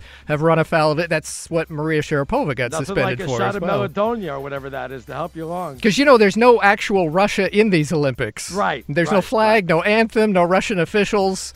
Even the teams are just called Olympic athletes from Russia. It's individuals who had to petition to get into these games. You know what? You think I'm BS, and now I'm going to enter the tournament. Now I feel like I can make my make my way to the Olympics. so you now. got the stones, as it were. Yes, I. do. Yeah, I see. You. I'm here for the puns all night long, DeSager. Uh, that's good stuff. Uh, by the way, uh, we come to you live from the Geico Fox Sports Radio studios every Sunday night and all day here on Fox Sports Radio. It's easy to save 15% or more on car insurance with Geico. Go to geico.com uh, or call 800-947-AUTO. The only hard part, figuring out which way is easier. You still subscribe to the Clay Travis School of Curling, right? Where you Oh, take, absolutely. take a year and you could be an Olympic Well, he athlete. said four years. I don't think you Oh. need that much. And I really, I, I'm really going to enter that tournament. I, I, I, they ask me all the time. Uh, I, I think I may have to do it this year because I, I have to make room for that. It, it looks very easy. We have 148 and 145 as we get back from curling to the hoops. Uh, Team LeBron beats uh, Team Steph tonight. LeBron wins the MVP. We've talked about the fun of the game. We've talked about the fun of the first half, even though it's beyond that, Yeah. of the NBA season, even though Arnie hates it. Talked about Kobe. But there was one storyline from this weekend that, Arnie, if you rewind to, I think, last year when we did the show, and the year before, and the year before that has been a fairly constant conversation, and Adam Silver offered it up once again as a possibility. So to kind of put a little wrap on or Crush 'em tonight, Adam Silver suggested today that the NBA continue to take the eight best teams in each conference for the playoffs, but seed them one for six, uh, one through 16, or one for 16, like my high school batting average, one through 16, based on record, no matter what conference they play in. Real quick, here, here's what Silver said, because I'm intrigued by this. You also would like to have a format where your two best teams are ultimately going to meet in the finals. You could have a situation where the top two teams in the league are meeting in the conference finals or somewhere else. So we're going to continue to look at it. I it's still my hope that we're going to figure out ways. What do you think? Um, you know, at first I was kind of against it, but I'm like, you can't not have the Western Conference Right. against the Eastern Conference. How dare you? Go ahead and mix that up. But the more I think about it, and the more I hear the ideas and I look at the matchups, the more I warm up to it. More that it's probably better for the NBA and gives us better first round matchups. And maybe is the ultimate goal is get the two top teams into the finals. So you know, if that's going to be the way, and we're waiting so damn long for the Eastern Conference to catch up, it's getting ridiculous right now. So maybe this is something we've got to do. I'm I'm, I'm open to it. I'm, I'm a lot more warm to it than I was uh, last year. That's for sure, Chris. You know, it, it's kind of crazy because your 116 matchup would still be a Western Conference team playing each other, but your 215 could be Golden State and Philadelphia, Toronto versus Portland in the first round, uh, Boston and the Nuggets, uh, Cleve. Whoa, is that would that be right? Cleveland could play Oklahoma City in the first round of the playoffs. Again, uh, all this could change as time goes on, and it's not happening this year. But I don't know. You know, I'm kind of intrigued by it, and I think you hit it on the head. I've been a firm believer my whole life that everything in sports is cyc- uh, cyclical. If, Right. if I could speak tonight, we'd have a good show. Cyclical. So it's just a matter of time before we're complaining about the West being a little bit weak and the East being on fire, kind of like we always complain about certain divisions that suck in the NFC or the AFC in football, and the same thing in baseball. But you're right, Arnie. It's taken a while now. It's been a while since the East has been down, hasn't it? That's why I don't want to make dramatic changes in this, and I want to give the East a little bit of a chance to kind of catch up. And it was wasn't that long ago where the Eastern Conference was the better conference between the two. Um, but I mean, it can't continue like this. We've we've got to do something. And you know what? I wonder if that means that television ratings would go up. Uh, if that if if if that was one of the reasons why we went one through 16. So anything that's going to help the ratings go up, you know, I'm all for and th- to get more interest. But I'm, I'm I don't know if that's really going to make much of a difference. Um, and by the way, I, I did want to add this. I think it was my favorite quote from the night. Uh, Mike D'Antoni on uh, what the huddles were like tonight during the NBA All-Star game. He said, "quote The Golden State guys kept taking my clipboard and trying to draw up plays, and I had to fight them. Well played, Mike D'Antoni. Well, be, uh, Mike D'Antonio, well played. All right, when we come back to the Geico Fox Sports Radio studios, we welcome back Steve DeSager. There's a lot going on today beyond just the NBA All Star game and the Olympics. DeSager has all the side stories next with Arnie and Plank on a Fox Sports Sunday. It's Arnie and Plank on Fox Sports Sunday. 877-6369, 877-99 on Fox. Uh, I have so much football for next hour. I'll be Oh, I'm honest sure with you you. I have waited to talk any football, and I'm saving it all up for the final hour. I mean, there's only so much AJ McCarron we could talk about. Well, I mean, you've already asked all over all of our NBA talk. Wow. So, I mean, think of you. What do you want to talk about? College basketball? College basketball doesn't matter till we get to the tournament anyway. That's that's my bitterness. Oh, you're just bitter because because Oklahoma's on a losing streak. Five in a row, man. Not looking good going into Kansas tomorrow night either. Uh, but looking good is Steve DeSager sliding into studio to get us caught up on everything else that we've missed in the world of sports. What's going on, Steve? Good evening, gents, once again. Not much going on in the way of the Winter Olympics tonight, although, as we mentioned, U.S. women's hockey is winning its semifinal 4 0 after two periods against Finland. There is a note about Mikaela Shiffrin, U.S. skier, giant slalom champ. Her boyfriend apparently is a French skier at the Games, and he has been sent home by the French Federation for comments he made after his own men's race about the French team this weekend. So have a nice What do you say? Uh, I I, I'll just say it doesn't come through the translation as being controversial. He was Okay. talking about the group collective. Uh, You got me. But for disciplinary reasons, he has been sent home, so he's not going to see her race in person this week. LeBron James Hmm. was game MVP for the third time in his career, All Star game MVP, I should say. Team LeBron beat Team Steph in LA 148 145. Did you see the defense at the end? I did. I loved it. It was like 15 seconds of defense or something. Steph Curry got the ball with about 10 seconds or left uh, or less left, and they chased him around. Eventually, double teamed him toward, toward the corner. They couldn't get a shot off at all in the final seconds and lost by three. Curry had started 0 for 6 shooting tonight. Eventually, 4 for 14 with six turnovers. If that was the NBA Finals Game Seven, we'd be ripping him like crazy. Yeah, probably so. Actually, James Harden from three point land, two of 13 Horrible. in defeat. He did have eight assists. Damian Lillard, 21 points off the bench in their loss. Kyle Lowry from three point land, 0 for 8. He did have 11 assists. I counted up all the three pointers. You know, it was a better game, clearly. And there was defense. There were actual fouls and free throws taking place. Uh, the losing team, though, from three point range, 17 of 65 in a 48 minute game. In fact, in the 48 minutes, if you total up the three point attempts, 123 Wow. three point attempts tonight in LA and a 148 145 final And for the winning team, 100 grand each, huh? That's right. It's not 50,000 each now. It's 100. The losers still get a mere $25,000 Good. each. It should be all or nothing.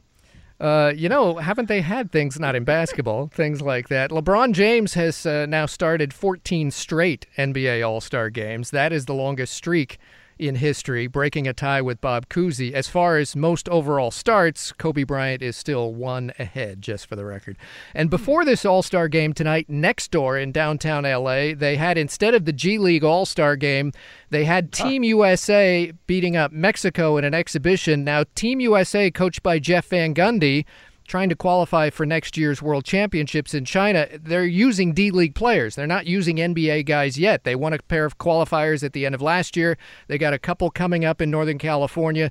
And so they have training camp going on at USC. Aaron Harrison from Kentucky led with 13 points in the easy win here. Terrence Jones from Kentucky's on the roster. Uh, John Stockton's son, David Stockton, is uh, from Gonzaga, is also on this U.S. team that is playing. So just for the record, that's going on.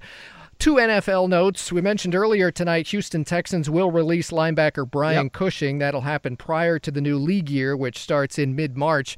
And the Washington Post said quarterback Kirk Cousins will file a grievance against the Redskins if Yeah, if they franchise tag him, huh? because they would do so with no intention of actually paying him the franchise tag money Right. or negotiating a long-term deal to keep him. They already have Alex Smith's trade coming to them, so they would do that only to prevent him from becoming a free agent, only to force a trade and then the Redskins would get something in trade, some value in return, and he would file a Yeah, grievance but if they took them. him and would, be on the hook for the salary, I don't see where they get the upper hand on that. There's no way they want to pay that salary. That's right, but it would at least give them the option of trading. It would put them in a corner like they absolutely have to trade and may not get much value in return. So I don't see why you know what? If they that. did that, if I was cousins going, oh, ah, my knee, I'm out for the year. You give me my salary.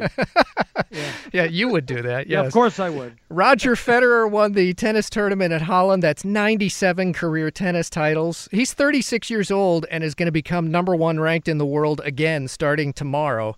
Five years since the last time he was number one in the world.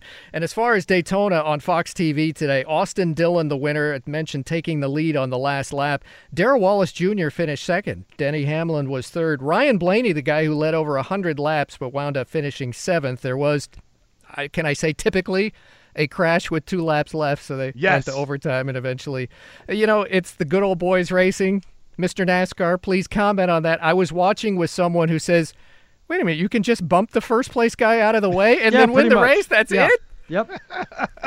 That's how it ended." So at least give a little credit to Aric Almirola, who didn't lose his mind too much because in bump drafting, that kind of stuff happens. Th- That's Yeah, the guy that Dil- got bumped out of the way. Yeah, yeah. Al- Almirola was leaving. He took over Danica Patrick's ride. He got wrecked. Here's what's amazing to me though is Ryan Blaney, whom I love, who is now Arnie. You probably don't even have never heard of him. He's now my favorite driver. Dude wrecked half the field most of the day because he was blocking. They had a wreck at the end of the first uh, stage. They had an end at the wreck of the second stage. They had two massive wrecks near the end of the race, and yet uh, again, it's almost it's almost fitting that the three car wins, and he wins by dumping the car that was in front of him. But yeah, that's uh, that's restrictor plate Hmm. racing, and it'll be a completely different world next week in Atlanta. Uh, Completely different world. Update: U.S. women's hockey has scored again right at the start of the third period, five nothing over Finland in the semifinals. And one college basketball note: Ole Miss hoops coach Andy Kennedy has Yep. stepped down, effective immediately. Earlier in the week,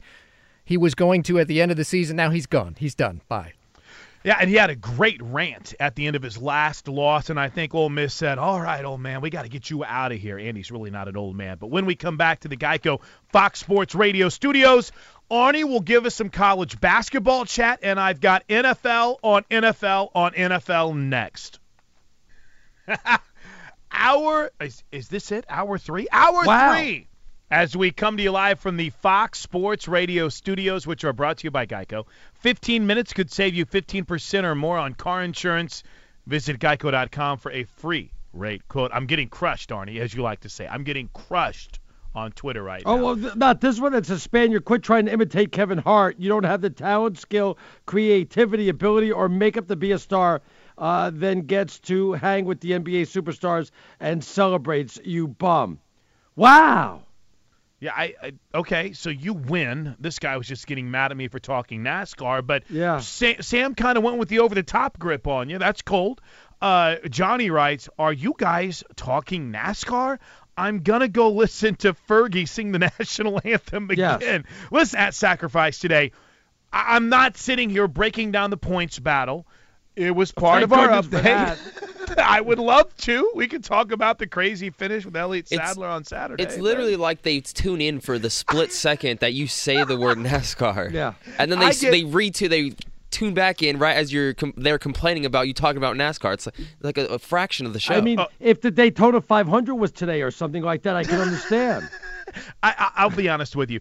I have friends that love soccer, and I don't get it. I have friends that are excited about spring training baseball games, and I don't get it. I love NASCAR. There's different sport. I love college softball. There's different sports for everybody. It doesn't make us wrong. Unless you were the dude that was up at 6 a.m. this morning watching rugby. I'm kidding, rugby guys. I don't want to fight you. Um, I've got so much football to get to, Arnie. So much football, but I think, and DeSager is probably number one on the depth chart of people I like uh, the most on this show, outside of uh, Bobo uh, and, Eric and, and Arnie. But but there, there's a three-way tie for number one there. Um, I don't know if he gave LeBron James quote the true spot that it deserves on the marquee. Have you seen this whole quote about the weekend in Los Angeles for LeBron James? Listen, I'm not here to get carried away as a Laker fan, but I'm going to get carried away right now. Here was the quote. Uh, when you look, we're going to get the audio so you can actually hear LeBron, and I don't do a LeBron impersonation. Right. Uh, the question was when you look back on the weekend, what will stand out most to you about LA All Star Weekend? Here's what LeBron said, Arnie. I think LA is a perfect place to host All Star Weekend. I'm Yeah. fairly neutral there. It's one of the few cities that we can have in our league that can accommodate all of this. Still, okay, like, I see. And when I mean all of this, you have over 200 plus countries that's covering the game. You've got so many people from all over the world coming to watch our game and just to be a part of All Star Weekend. And we know traffic. We understand that. But traffic is traffic. And LA can accommodate that. First of all, there you go. If you're not complaining about the traffic, you're in. Uh, more. Well, he probably built- has his own helicopter pad at his place. That's Shh, why. That's fine. That's fine. It's built for stars, LeBron continued. It's built for entertainment. It's built for cameras and bright lights, and it's a great place for it. I hope everyone had a great weekend. I know I did. I know my family did. So it was a great weekend. Oh my God, he is so coming to LA. Chalk it up, mark it down. It is over in the West. How do you, O V E R over Lakers over the Warriors and the Rockets next year. Maybe Oklahoma oh, City Oh, I- still I in the can't mix. wait for those- Get on the train now. I can't wait for the lob passes. Lonzo to LeBron. Oh, wait a minute. Wait a minute. My bad. Why wouldn't it be? Well, because LeVar says it won't be. Oh, shut up, LeVar. and Arnie, you were the one that said you guaranteed that LeBron James would be a Laker after yes, this he is. season. He is going to be a Laker. I told you he was going to be a Laker. You're just coming to the party now. Well, You're just you know, to I- figure it out now. I had to remind you that you said that. I had to remind you that you made that prediction. Oh, no, I think I- you said you would cut your arms off. if Right. you I, didn't, I, let so. me tell you, I I knew a long time ago he was going to be there. You, I mean, you've seen his house in Brentwood. You know that uh, his son or uh, they go to school out there. I there, there's no if and or buts about it. I just don't know who he's going to take with him. I'm still not sure, sure that Paul George is part of this uh, uh, package that's going to L.A. Okay, here's a crazy thought. Are the Lakers actually a little bit better than we're giving them credit for? And again, I know the whole theory is you need a LeBron, you need a Paul James, but there was an article that was, uh, I think it was an ESPN article last week that said, hey, they don't necessarily need Lonzo to save them. Ramona Shelburne wrote it because they've already got a great core. And uh, you've had Randle playing better, Arnie. I I think we all dig what Kuzma's game looks like. Uh, the young kid, the the big kid Zubac started to play and, and play regularly, and that's maybe a little bit more of a reach, but it, it it's almost as if they're starting to put together a pretty exciting young core.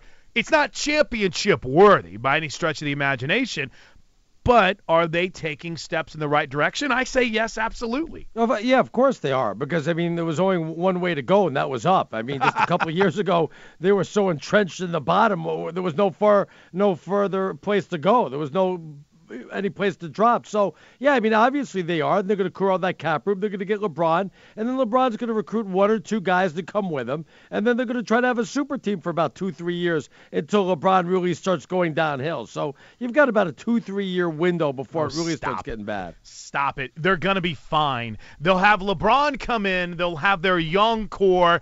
It's Lakers from here to four. Golden State, enjoy your nice little run. It is over. Wow. O V E R over. Uh, all right. Anyway, let's uh, let's get back after this, shall we? My little pipe dream is over. Now, Todd Fuhrman makes his triumphant return to the show in about 10 minutes. So I'm afraid if I don't get to this NFL talk, we won't get there. And I know you love talking AJ McCarron. So moments ago, Peter King dropped his Monday morning quarterback piece, and he projected a landing spot for the top free agent quarterbacks. Because if you think about it, hypothetically, Arnie could be one of the most impressive free agent quarterback crops that we've had in a while, just based on the two guys it could be. Well, one will be, right? I mean, Kirk Cousins is going to be available. Even if he has to go Al Davis and take Washington to court, you agree that he's going to be available, right? Right, absolutely. And then Drew Brees. Hmm? I, I'm not a believer that Drew Brees is. Well, what about all those anywhere. quarterbacks they have in Minnesota? And what about Nick Foles? Is that part of the uh, Not done. available quarterbacks? Not done. Not done. You got Case Keenum, as you just mentioned. You got AJ McCarron, whom I Well, know I'm you talking about talking Teddy about. Bridgewater. And you're talking about Bridgewater and Sam Bradford as well too. When you say all those quarterbacks, there's six guys that I mentioned in that mix that could potentially be starting quarterbacks next year. And Jay So, Cutler. You think he sticks around? This No, I don't think he'll stick around with the Dolphins. So you think maybe 2017 was enough for him to say, "Hey, I'm going to try it one more year." Yeah, but with somebody else. Hmm. I wonder where Jay Cutler could. I don't even have him on this list right now. He had a couple of real. I mean, they they beat the Patriots, right? He had a couple of nice games this season, but did he have enough to make you say, "Yeah, I'll go with Cutler over another option out there right now"? Well, unless you're like the Buffalo Bills that take a rookie quarterback and you you're not gonna have Ty Taylor and Peterman or whatever his name is. Maybe you need a veteran until you get uh, groom somebody at, at quarterback.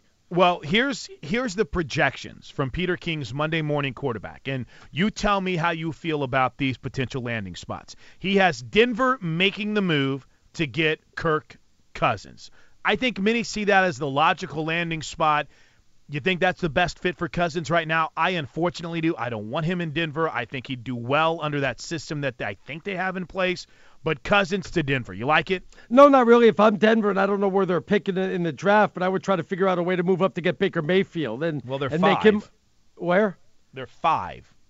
Well, that's plenty enough to take him at number five. Then I'd probably take Baker Mayfield and uh, let him be my quarterback right off the bat before I'd spend any money on Cousins. Yeah, they're sitting right now at five overall, and in most mock draft projections, there have uh, been talks of Baker Mayfield or a Josh Allen going at number five. So you're saying, ah, if I'm Denver, I'm going to go young. I'm not going to try to spend on Right. Kirk Cousins. Right. I like it. I will say this. I am enamored with the love for Kirk Cousins, and I know some people don't like to get too caught up in in win loss records, but uh, we- realize Kirk Cousins has a losing record as a quarter as a starting quarterback, right? He's it's it's I understand a number that a lot of people don't like to get too caught up in because they claim that quarterback wins. I know our buddy Peter Bukowski is a big believer in this. He believes quarterback wins aren't necessarily a conversation piece, but this is a dude that's 26, 30, and 1 as Wow. a starting quarterback. And everyone's losing their minds like he's the second coming. Same thing with A.J. McCarron, who, by the way, I'm intrigued by this.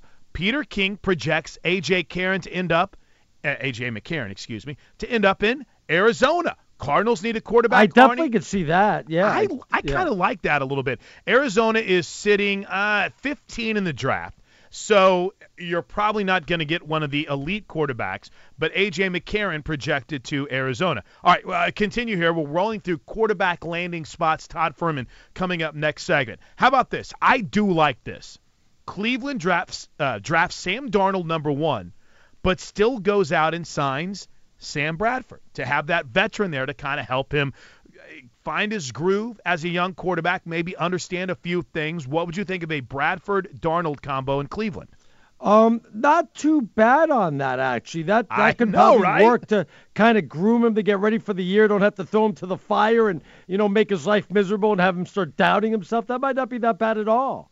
And then one more as far as teams, because we're looking at a draft where you have uh, uh, what four teams that you would say are in desperate need right now of a quarterback in Denver. Even though they just spent a first round pick on Paxton Lynch two years ago, Denver, Arizona, Cleveland, and the New York Jets. The- And these are Buffalo. teams.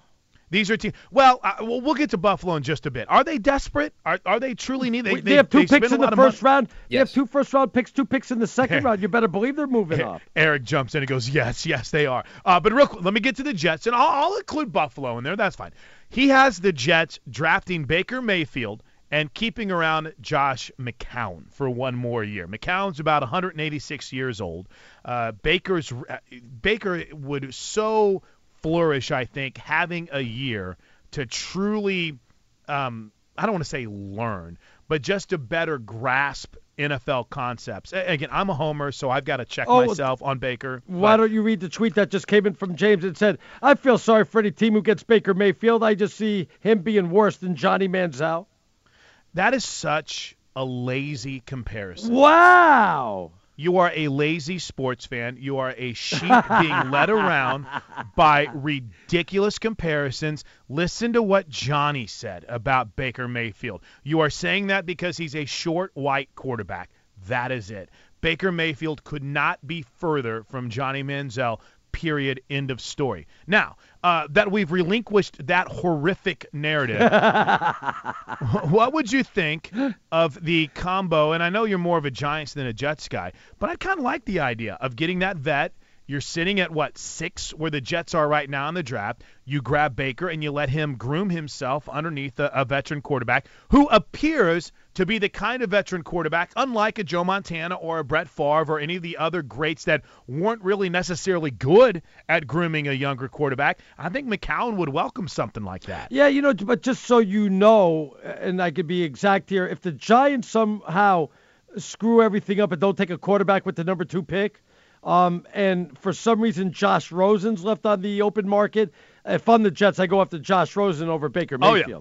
Yeah, I, I could completely understand that. Here's the other projection. I, we, we've got a break, and Todd's coming up next. But he has the Giants actually taking Josh Allen as someone of a potential project. A I don't see that. I, I- don't necessarily buy that. And he has Buffalo making a move to try to go get Josh Rosen. I think The Rosen Giants would be a won't really do that fit. because it's uh, what's his face's first draft.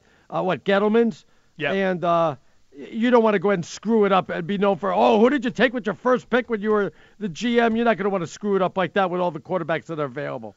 unless he makes a move. And unless, all right, I'm sitting here at three, let's make a move, pick up a few more picks. Someone comes up and tries to get the quarterback they want. Interesting perspective. We'll talk Vegas. Do we have betting odds? On the draft, we'll ask Todd Fuhrman next, right here with Arnie and Plank on a Fox Sports Sunday. What does it mean when Geico says just 15 minutes could save you 15% or more on car insurance? It means you probably should have gone to geico.com 15 minutes ago. Bubba on the wheels of Steel Erob. Eric Roberts, our producer extraordinaire. Steve DeSager on updates. He's Arnie Spanier. I'm Chris Plank. Uh, we're going to talk some Vegas with Todd Fuhrman coming up here shortly. Um, My Vermont Catamounts lost last night, or today. Are I they mean, in? Excuse me. Are they going to make the tournament? No, they have to win the conference tournament to make the tournament. Oh, that's pretty much the case for most yeah, one bid league. Yeah. Yeah, yeah, I gotcha. Um, real quick before we get to Todd, well, actually, Todd Fuhrman will love this as we go straight to the Geico Fox Sports Celebrity Hotline. I, I don't want to say there's a report out there, but there was one All Star who did not check in tonight and didn't play at all, and that was Jimmy Butler. Now, Chris Haynes is reporting that oh he played 41 minutes against the Lakers, so he needed the night off. There is a, a social media manager for Bleacher Report. Her name is Meredith Minkow. She's saying that uh, Jimmy Butler was so hungover that he decided to just take the night off. Todd. Wow. Does this uh, does this elevate Jimmy Butler to legend status in your mind? Uh, you know what? I'm not sure I'll put him in legend status, but uh, hungover players, uh, especially on the ice, have definitely contributed to the Golden Knights' hot start this season because we've seen it with a lot of these NHL franchises. When you get away from Canada during the winter months, you have all the lights and the luxuries of the Las Vegas Strip. What better way than to stay out till 3 o'clock in the morning, try and play a hockey game the next day? And thankfully, our homeboys uh, have taken full advantage of the Vegas flu more often Oh. than not. Now, Todd, I look. I don't want to pry into your personal business, but I have to assume you're going uh, Lamborghini hunting tomorrow, and you're buying an island because everybody, but everybody, bet the under in the All Star game. I mean, I'm sure you're super rich by now. You know what? I did not dabble on the All Star game myself, but when you Oh! look at the way these numbers moved, I mean, you saw this total come down about eight or nine points from where it opened, uh, and the players actually held true to their word. They were committed at the defensive end, and you saw a level of engagement, contesting shots, maybe not tenacious like you're going to see in the NBA Finals, but much better than what we've seen in years past, where it becomes a glorified layup line. And had you had that information ahead of time and followed it to the window, you were going to have a relatively easy under ticket. I did. Very, very similar to what you had two years ago in the Pro Bowl, uh, where that total was in the mid 80s, and those players uh, you were able to cash about 35 Todd, to 40 Todd, points. It was like stealing, Todd. What what was the o- what was the over the 340? Well, it was crazy. Yeah, no, I mean the numbers have been inflated. You've seen the trend go in that direction, and even when you saw the World Team take on Team America on Friday night, that game came in well under the total. And credit to the NBA, maybe offering the hundred thousand dollar incentives or changing the format uh, allowed these guys to actually go out there and put a semblance of effort forth on the defensive end. What kind of action is there and are you seeing on the Winter Olympics? Is there certain events and I and I know that might be more of an well is it more of an offshore conversation, Todd? Uh, yeah, definitely more of an offshore conversation than here in Las Vegas. The only book that I know of in town is the Westgate Superbook that's hung numbers on a lot of the secondary events. You just don't get a lot of household names with the aerial ski jumping and the figure skating uh, and some of the other events that are out there. And figure skating, which might attract some betting handle, you actually can't wager on because it's voted upon and Right. graded by judges. So it's a little bit of a different dynamic. The one sport that really does take on a much different atmosphere, uh, given the NHL's stipulations that players can't participate. Uh, Winter Olympic hockey had been a big hit four years ago in Sochi, even with the time difference. Much different scenario now, where the only real household names are guys that are over the hill, like a Brian Johnson for Team USA, or some of the guys on Russia that have long established careers in the NHL and have since elected to take their services across the pond and play in the KHL What- instead. What what about the women's? I mean, women's won tonight. They'll play for the gold. Will there be a lot of action on that or no? Uh, well, you know, USA against Canada, knowing that there's about a 48-hour lead time, uh, if that should be the gold medal rematch that I think everybody wants to see, given that 2-1 thriller we saw a few nights ago. You may see some handle on it, but to say it's substantial, uh, I'd be lying to try and do that. That, though, of all the Yeah. events that I've seen so far throughout the Winter Olympics, we can only hope we replicate the result this time, hopefully with the stars and stripes coming out on top. Yes. Aren't Arnie anything else we need to add on the Olympics or can well, I I, move I just to- want to know what what are my odds of because I've got a curling tournament in a couple of weeks. What are the odds of me being in the 2022 Olympics? Well, I mean, uh, it all depends. I mean, if you're going to work with the uh, PED pr- performance program that Russia's utilizing for curling, then there's a great chance you may be able to turn back to Fountain of Youth and perform like Arnie Spanier at 26 would have on the curling rink. Todd Fuhrman is in the house with us. Don't know if I ever gave the proper introduction. He's uh, all things Vegas. So I'm curious. we were debating earlier and and I don't know maybe if there's a, a, a, conversation to be had about what you've seen at the window or in Vegas, but has this been a good first half of the season and, and some for the NBA? Do you feel like we're getting good basketball? You know what? It's always tough to try and gauge because with the 82 game season, you get sides like the Cleveland Cavaliers that were one of the worst bets in the NBA historically. Uh, through their first 51 games, they were 14 and 37 against the spread. So I wouldn't define that as good basketball. You look at Golden State, I think they're going through the motions. Uh, I guess it's interesting that we've seen the emergence of some of these young stars that you know you're able to flip around your league pass, and maybe you want to tune into a Bucks game one night, or you watch the Raptors, which you wouldn't have done in years past, or in the Western Conference, the Houston Rockets. Uh, I'm just not sure that the NBA's regular season ever does it any justice when we already know there are only three to five teams, absolute max, uh, that can hoist the Larry O'Brien Trophy. That's Todd, Team Arnie. Yeah. Well, I was going to say, Todd, what are you guys doing about the NCAA tournament? I mean, you want to talk about some major value that you can get right now before the tournament even gets going. I mean, you, there was some favorites this year that you get like a 25, 30 to 1 right now. Uh, there's definitely value when you look at the uh, top of the betting board. The likes of Villanova and Virginia, neither team expected to be uh, where they are at this point in the season. Virginia, probably the best example. Uh, if you had the foresight to see Tony Bennett doing what he's done in Charlottesville, uh, the Cavaliers yeah, but they don't score. Wi- yeah, widely available at 50 to one before the season. When we look at the numbers now, though, I don't think it'll surprise anyone. Duke right at nine to two, Villanova at four to one. Your beloved Arizona Wildcats, we've seen their number fall off a little bit down to 15 to one. Wow. Michi- Michigan State uh, three and a half to one, Virginia six to one, and there's still a laundry list of other teams that can probably be competitive. The one thing that I'm going to be fascinated by, especially as it pertains to the Big Ten, how will they handle that extra week off with them sliding their conference Yeah. tournament up to play at Madison Square Garden? Will they be ready to go? Will we see more upsets? And when you look at the likes of a Penn State pushing everybody in the league, maybe they can get to the Sweet 16. The biggest faller, though, on this entire list, Chris, right in your backyard, Yeah. Oklahoma really falling on some hard times. They got out to 20 to 1, but as we've seen teams lock down on Trey Young, uh, I don't think the Sooners really should be considered a team even to get to the second weekend. Wow. Yeah, it- it- they're they're in a tough spot right now, and uh, again, a lot of that has to do with the poor shooting of Trey Young. We'll see if they can turn it around, but I'm intrigued with the Big Ten deciding to push everything up to play their tournament in Madison Square Garden. Todd, do you think that will help them when we get to the tournament, or do you think it could be a hindrance with that extra week off? Uh, I think it's all on coaching. It's going to be a question of how you keep your players focused, engaged, and game ready because it's something they haven't had to deal with in the past. You have seen it with some of the smaller leagues where they'll punch their bid that Sunday two weeks beforehand, and it doesn't seem to affect them outside of the first few minutes. I'd almost suggested, you know, candidly to my friends in conversations, if you're a Big Ten coach, why are you not looking to try and maybe get an exhibition game with teams going to the CIT, uh, you know, the NIT or any of these other postseason tournaments? Going to be fascinating to try and watch. I really don't think it'll impact the likes of a Michigan State as Tom Izzo will get his guys there. But don't be surprised if we see a highly regarded Big Ten team bow out, especially if they're playing early on Thursday or Friday. Todd, you getting any future baseball action in there? And by the way, if I bet on the Dodgers to win the World Series, do I actually have to wait for them to win it before I cash the ticket or what? Uh, if you're betting on the Dodgers to win the World Series, Arnie, I want to know if you know something that I don't. Who are going to be their starting Wow. pitchers that they're going to trot out there behind Clayton Kershaw? You're assuming that Alex Wood stays healthy, Rich Hill. Uh, I think the Dodgers have some major question marks on, on that rotation to really try and sign off on them. When you look at some of the futures, uh, regular season win totals available at betonline.ag, you have seen some relatively interesting numbers different from what you saw in town. Uh, the Pittsburgh Pirates actually opened at a prominent book uh, in, in Nevada, 78 and a half. You've seen them open up offshore in that 73 realm. Uh, the Padres adding Eric Hosmer, that added a game to their win total from 68 and a half out to 69 and a half. Uh, but when you talk about the big boys in the game, the Nationals 92 and a half wins, the Yankees 94 and a half. Again, another team that has major question marks pitching wise. The Dodgers 96 and a half. The Cleveland Indians right there in the mid 90s as well. I think it's just a question of which of these big teams won't make it to the postseason because we oftentimes see one of those also rans rise up and put together an 85 to 90 win campaign. Todd, real quick, I want to ask you, uh, Ohtani.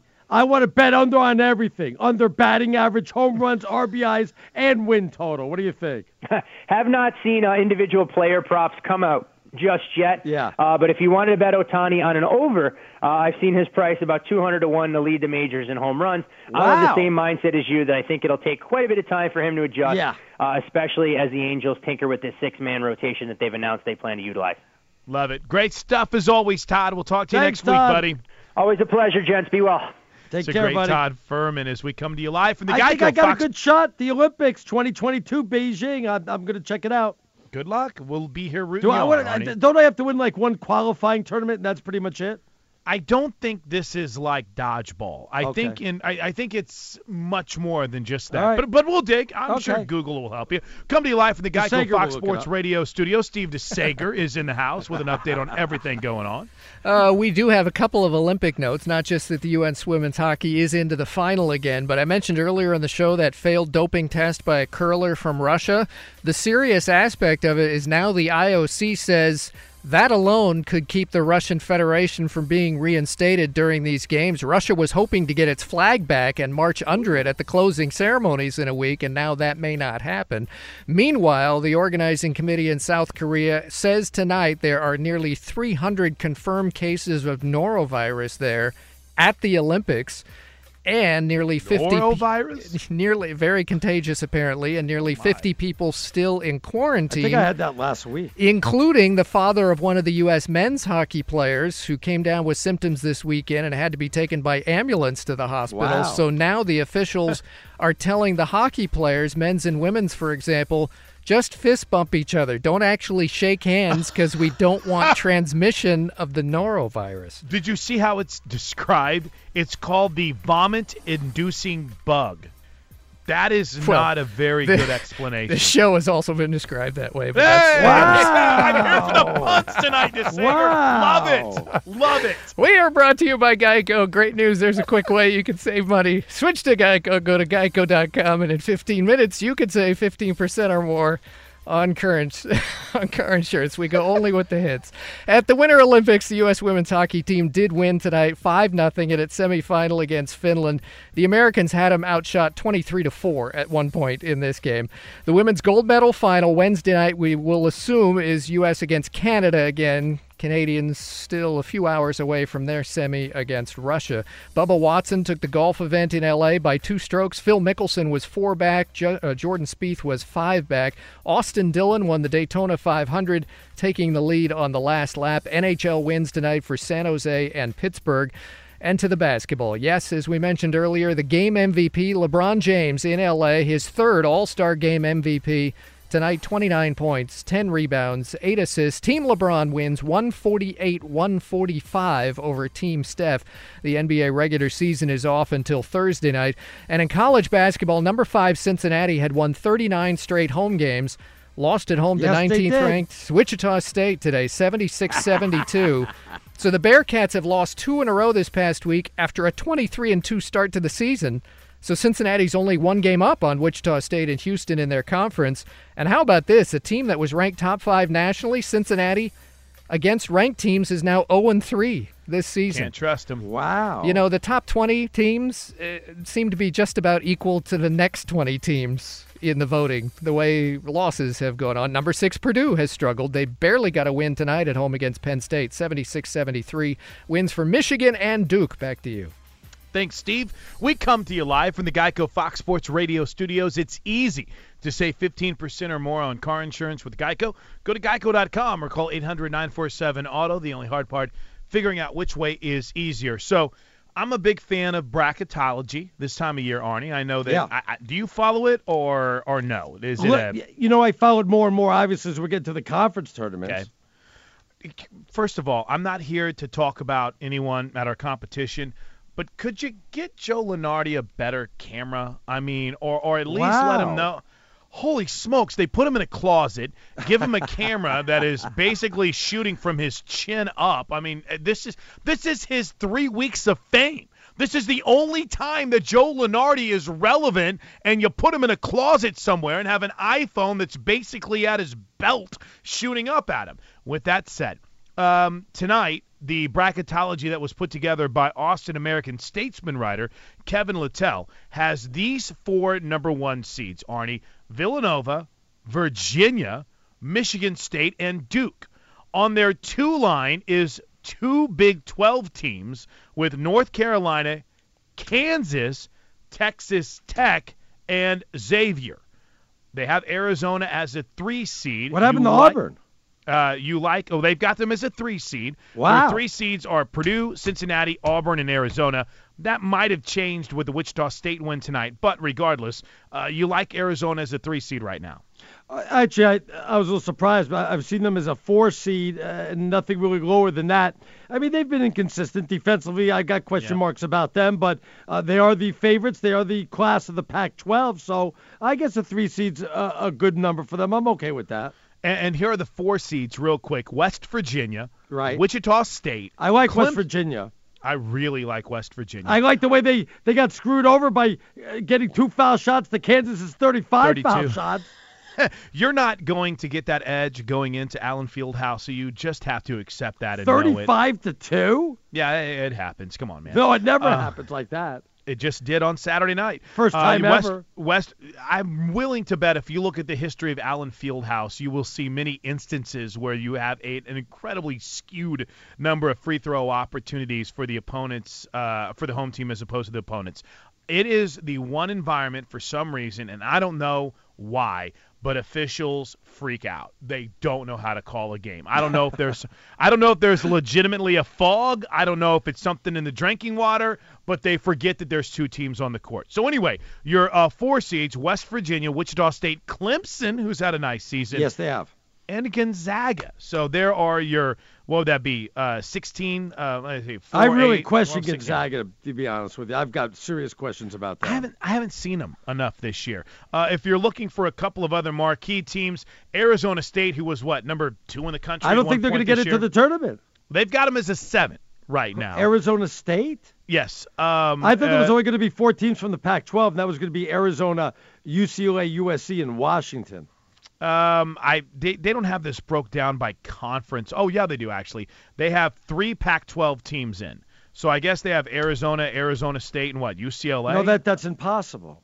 Uh, well, I'm just telling you what he has. No, He has uh, uh, maybe you have an old one. I mean that that's. I mean Arizona State is like in the in the middle of the conference. There's like six teams ahead of this them. is I, February 18th of 2018 when this was dropped. I I I'm shaking my head. Then I, I then maybe I don't know what the hell I'm talking about. I, I you I, the four teams I just gave you are all worthy ahead of uh, than Arizona State. Who's the four you gave? Arizona, Arizona, UCLA USC. USC's on the bubble. U, USC's in what third place or second place in the Pac-12? US who gives a bleep about the Pac-12? That is weak basketball this year, Arnie. You're not going to get four teams in from the Pac-12. I think they're going to be lucky to get three in right now. I honestly, I can't say anything because my Big 12, as great as it seems like it's been, boy, my team has kind of imploded. They don't have USC in right now. They've got uh, Arizona, Arizona State, and UCLA as the three in from the Pac-12. I don't know if. I don't know if their RPI is as impressive as your homerism is allowing you to believe that it is. Uh, well, I'm, I mean, I'm not a USC fan, but I mean, they're they're I'm at third. the. They're, You're they're a gonna have, Pac-12 homer. they're they're easily going to have uh, 20, 21 wins, and uh, matter of fact, I, maybe Washington could be on the outside looking in. But if if that's true, they'll take Utah, Arizona State, Utah's even though they're in the top in. 25, they're like like seventh or seventh place in the Pac-12, and and you don't just jump teams like that. So I'm going to be curious how they'll get in over teams that are higher than them and have better records. Uh, the RPI. Let's look at where they are in the RPI. The most recent RPI projection, the highest ranked Pac-12 team in the RPI is Arizona at 16. Right. The next highest ranked team in the RPI, would you, who would you guess?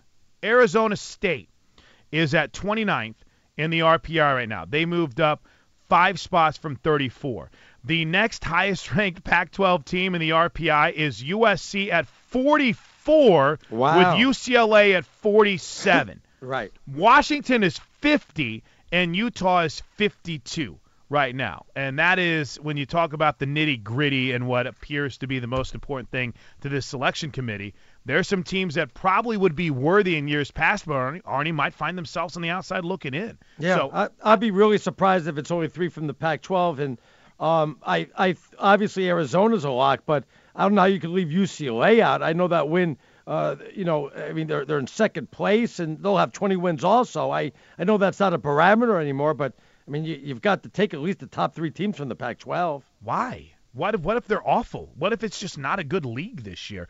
Um, I I, I think they're going to struggle to get a fourth in, but I I could argue for USC all day long. I think that they've had a couple of tough losses go their way, and I just don't know how in depth they're going to look on that front. But yeah, some surprising notes from the most recent bracket projections, according to the Austin American Statesman. All right, and again, we have what three weeks before we really go in depth on this, so everything can change. We could be sitting here talking about, oh, they deserve five teams, uh, six teams, and if we're talking Big 12, Arnie, by next week they could get three if Oklahoma of fact- continues to implode. I was looking at Lunardi. Lunardi had four from the Pac-12, but the last four in, he had UCLA and USC. So, Right. boy, you talk about being on the bubble.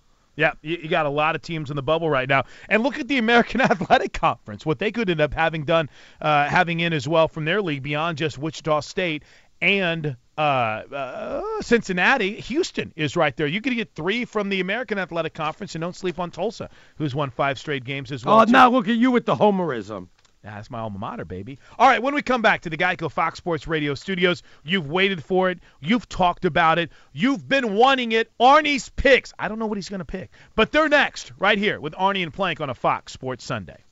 Want to thank all the uh, editors, hard workers behind the scenes that don't get the credit they deserve, including our buddy Bobo on the Wheels of Steel, Eric Roberts producing the show, and Steve DeSager on updates. Don't go anywhere tonight because not only are Arnie's picks coming up in mere Oh, yeah. moments, but Big Ben Maller and the crew, they are in tonight. Uh, as a matter of fact, we got a tweet about Ben Maller. Did I win one of the Benny Awards, worst fill-in talk show host, or did that go to Jonas? I don't know. I, I did not get It to went to you. It Oh, it went went to you. me. Yes. I don't even know it did. I'm just saying that. Okay, I'll take it. Congratulations. Put it I on think yours uh, is worst regular show. host. Wow. It's all like Team Jeez. Anti Arnie tonight. This is cool. Wow. listeners, I've seen the ratings. uh, Todd Fuhrman writes, uh, Zach Prince at the Old Pro uh, writes, Todd Fuhrman just gave credence to the Vegas flu, causing more losses for visiting teams against the Golden Knights on. Uh, he gave me credit for the show, so I'll take it. On the Plank Show. Uh, I'm sure that could be discussed on tonight's show, guys. I'm willing to bet that if Ben Maller ever opened up talking hockey, that Eddie would purely pass out in just utter shock over Oh. what's going on right now. Like, And "Are Gumby Dave hockey?" says, I don't say wow in every reaction, do I? Yes, Uh, yes, you do. it's- You it- if it's not wow, it's You know, wow. you know, you you held back on saying "wow" after that tweet. You know, you you did.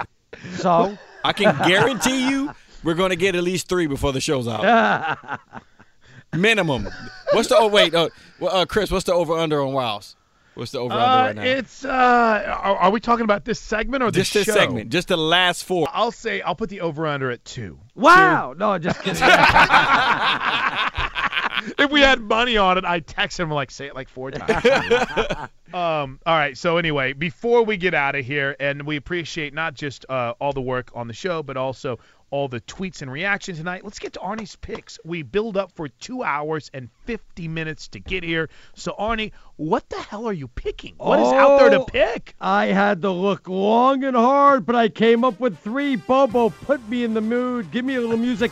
And we start with a little hockey, Olympic hockey, because the women's team won 5 nothing. They'll probably face Canada in the finals for the gold, a team they lost to already 3 2 in overtime. Well, guess what? Payback's a you know what. And USA, USA, USA, United States will beat Canada, get the revenge, and win 4 3 and get the gold. By the way, that, that game's going to be on Wednesday. We are already looking ahead to your No, picks at for the, at Wednesday. the episode looking ahead for this. All right, a couple of other ones. One college basketball game uh, that I'm excited about on Wednesday also, but Syracuse is going to be at home against North Carolina, who obviously is a much better team. Syracuse, I don't even think in the top 25, but I'm going with the upset. Go with the orange. to win this game at home. And one other prediction the Houston Rockets have a half game lead right now over the Golden State Warriors. They will not lose the number one seed out Oh. from here until the playoffs start. So there you have my picks. Do with them as you please, but please remember they're strictly for entertainment purposes only. which starts. Wow. Wow. Arnie going anti Golden State rather early. Here's my favorite. Yes, I am, Steve Kerr. The uh, I, I I just I don't get the NBA All Star break anymore. Do you know when we start playing games again in the NBA? It, it's next month. Thursday. So they they had wh- when did we last play? The last games were what on Thursday night.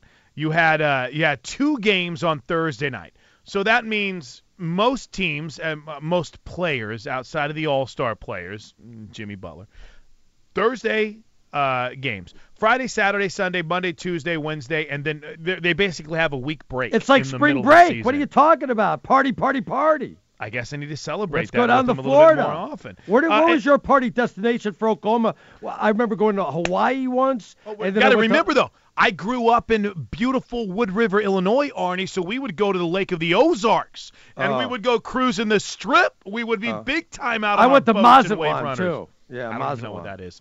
But uh, I, I will say this: I am in complete and utter shock every year how the baseball All Star break and the NBA All Star break always seems to add a game, and we act like, oh, oh, okay, well that's how it's always been. And the tweet of the night goes to Antelope when we were talking about whatever that virus was that's striking the Olympics. Yeah. He goes vomit inducing. Is that the Planck virus or the Arnie virus? Wow. Or under? Which is worse? I would have to say that if you got to deal with me, bro, that's uh, that's vomit inducing. Arnie, Just, just an FYI, we're at six wows right now. yeah, we set a new record for a segment with the most wows. Uh, Bobo, Eric, Steve, have a great week. Arnie, Yes. busy show coming up for you on Saturday. I know. We'll see you back here next Sunday. Have a great week, my friend. Wow, you too, my friend. Have a good week.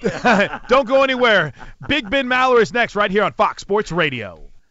Infiniti presents a new chapter in luxury, the premiere of the all new 2025 Infiniti QX80, live March 20th from the edge at Hudson Yards in New York City, featuring a performance by Jon Batiste. The all new 2025 Infiniti QX80 is an SUV designed to help every passenger feel just right. Be the first to see it March 20th at 7 p.m. Eastern, only on iHeartRadio's YouTube channel. Save the date at new-QX80.com. Don't miss it. 2025 QX80 coming this summer. Welcome to 500 Greatest Songs, a podcast based on Rolling Stone's hugely popular, influential, and sometimes controversial list. I'm Brittany Spanos. And I'm Rob Sheffield. We're here to shed light on the greatest songs ever made and discover what makes them so great. From classics like Fleetwood Mac's Dreams to the Ronettes' Be My Baby, and modern day classics like The Killer's Mr. Brightside. Listen to Rolling Stone's 500 Greatest Songs on the iHeartRadio app, Apple Podcasts, or wherever you get your podcasts. Hey, hey, it's Malcolm Gladwell, host of Revisionist History. eBay Motors is here for the ride. Your elbow grease, fresh installs, and a whole lot of love transformed 100,000 miles and a body full of rust into a drive entirely its own. Brake kits, LED headlights, whatever you need, eBay Motors has it. And with eBay Guaranteed Fit, it's guaranteed to fit your ride the first time, every time, or your money back. Plus, at these prices, you're burning rubber, not cash. Keep your ride or die alive at ebaymotors.com. Eligible items only, exclusions apply. This is Tracy V. Wilson from Stuff You Missed in History class. The national sales event is on at your Toyota dealer, making now the perfect time to get a great deal on a dependable new car. Like a legendary Camry built for performance and available with all wheel drive, you can count on your new Camry to get anywhere you need to go. Or check out an affordable and reliable Corolla with a trim for every lifestyle. From the hip sedan to the sporty hatchback, there's a Corolla built just for you. Check out more national sales event deals when you visit buyatoyota.com. Toyota, let's go places.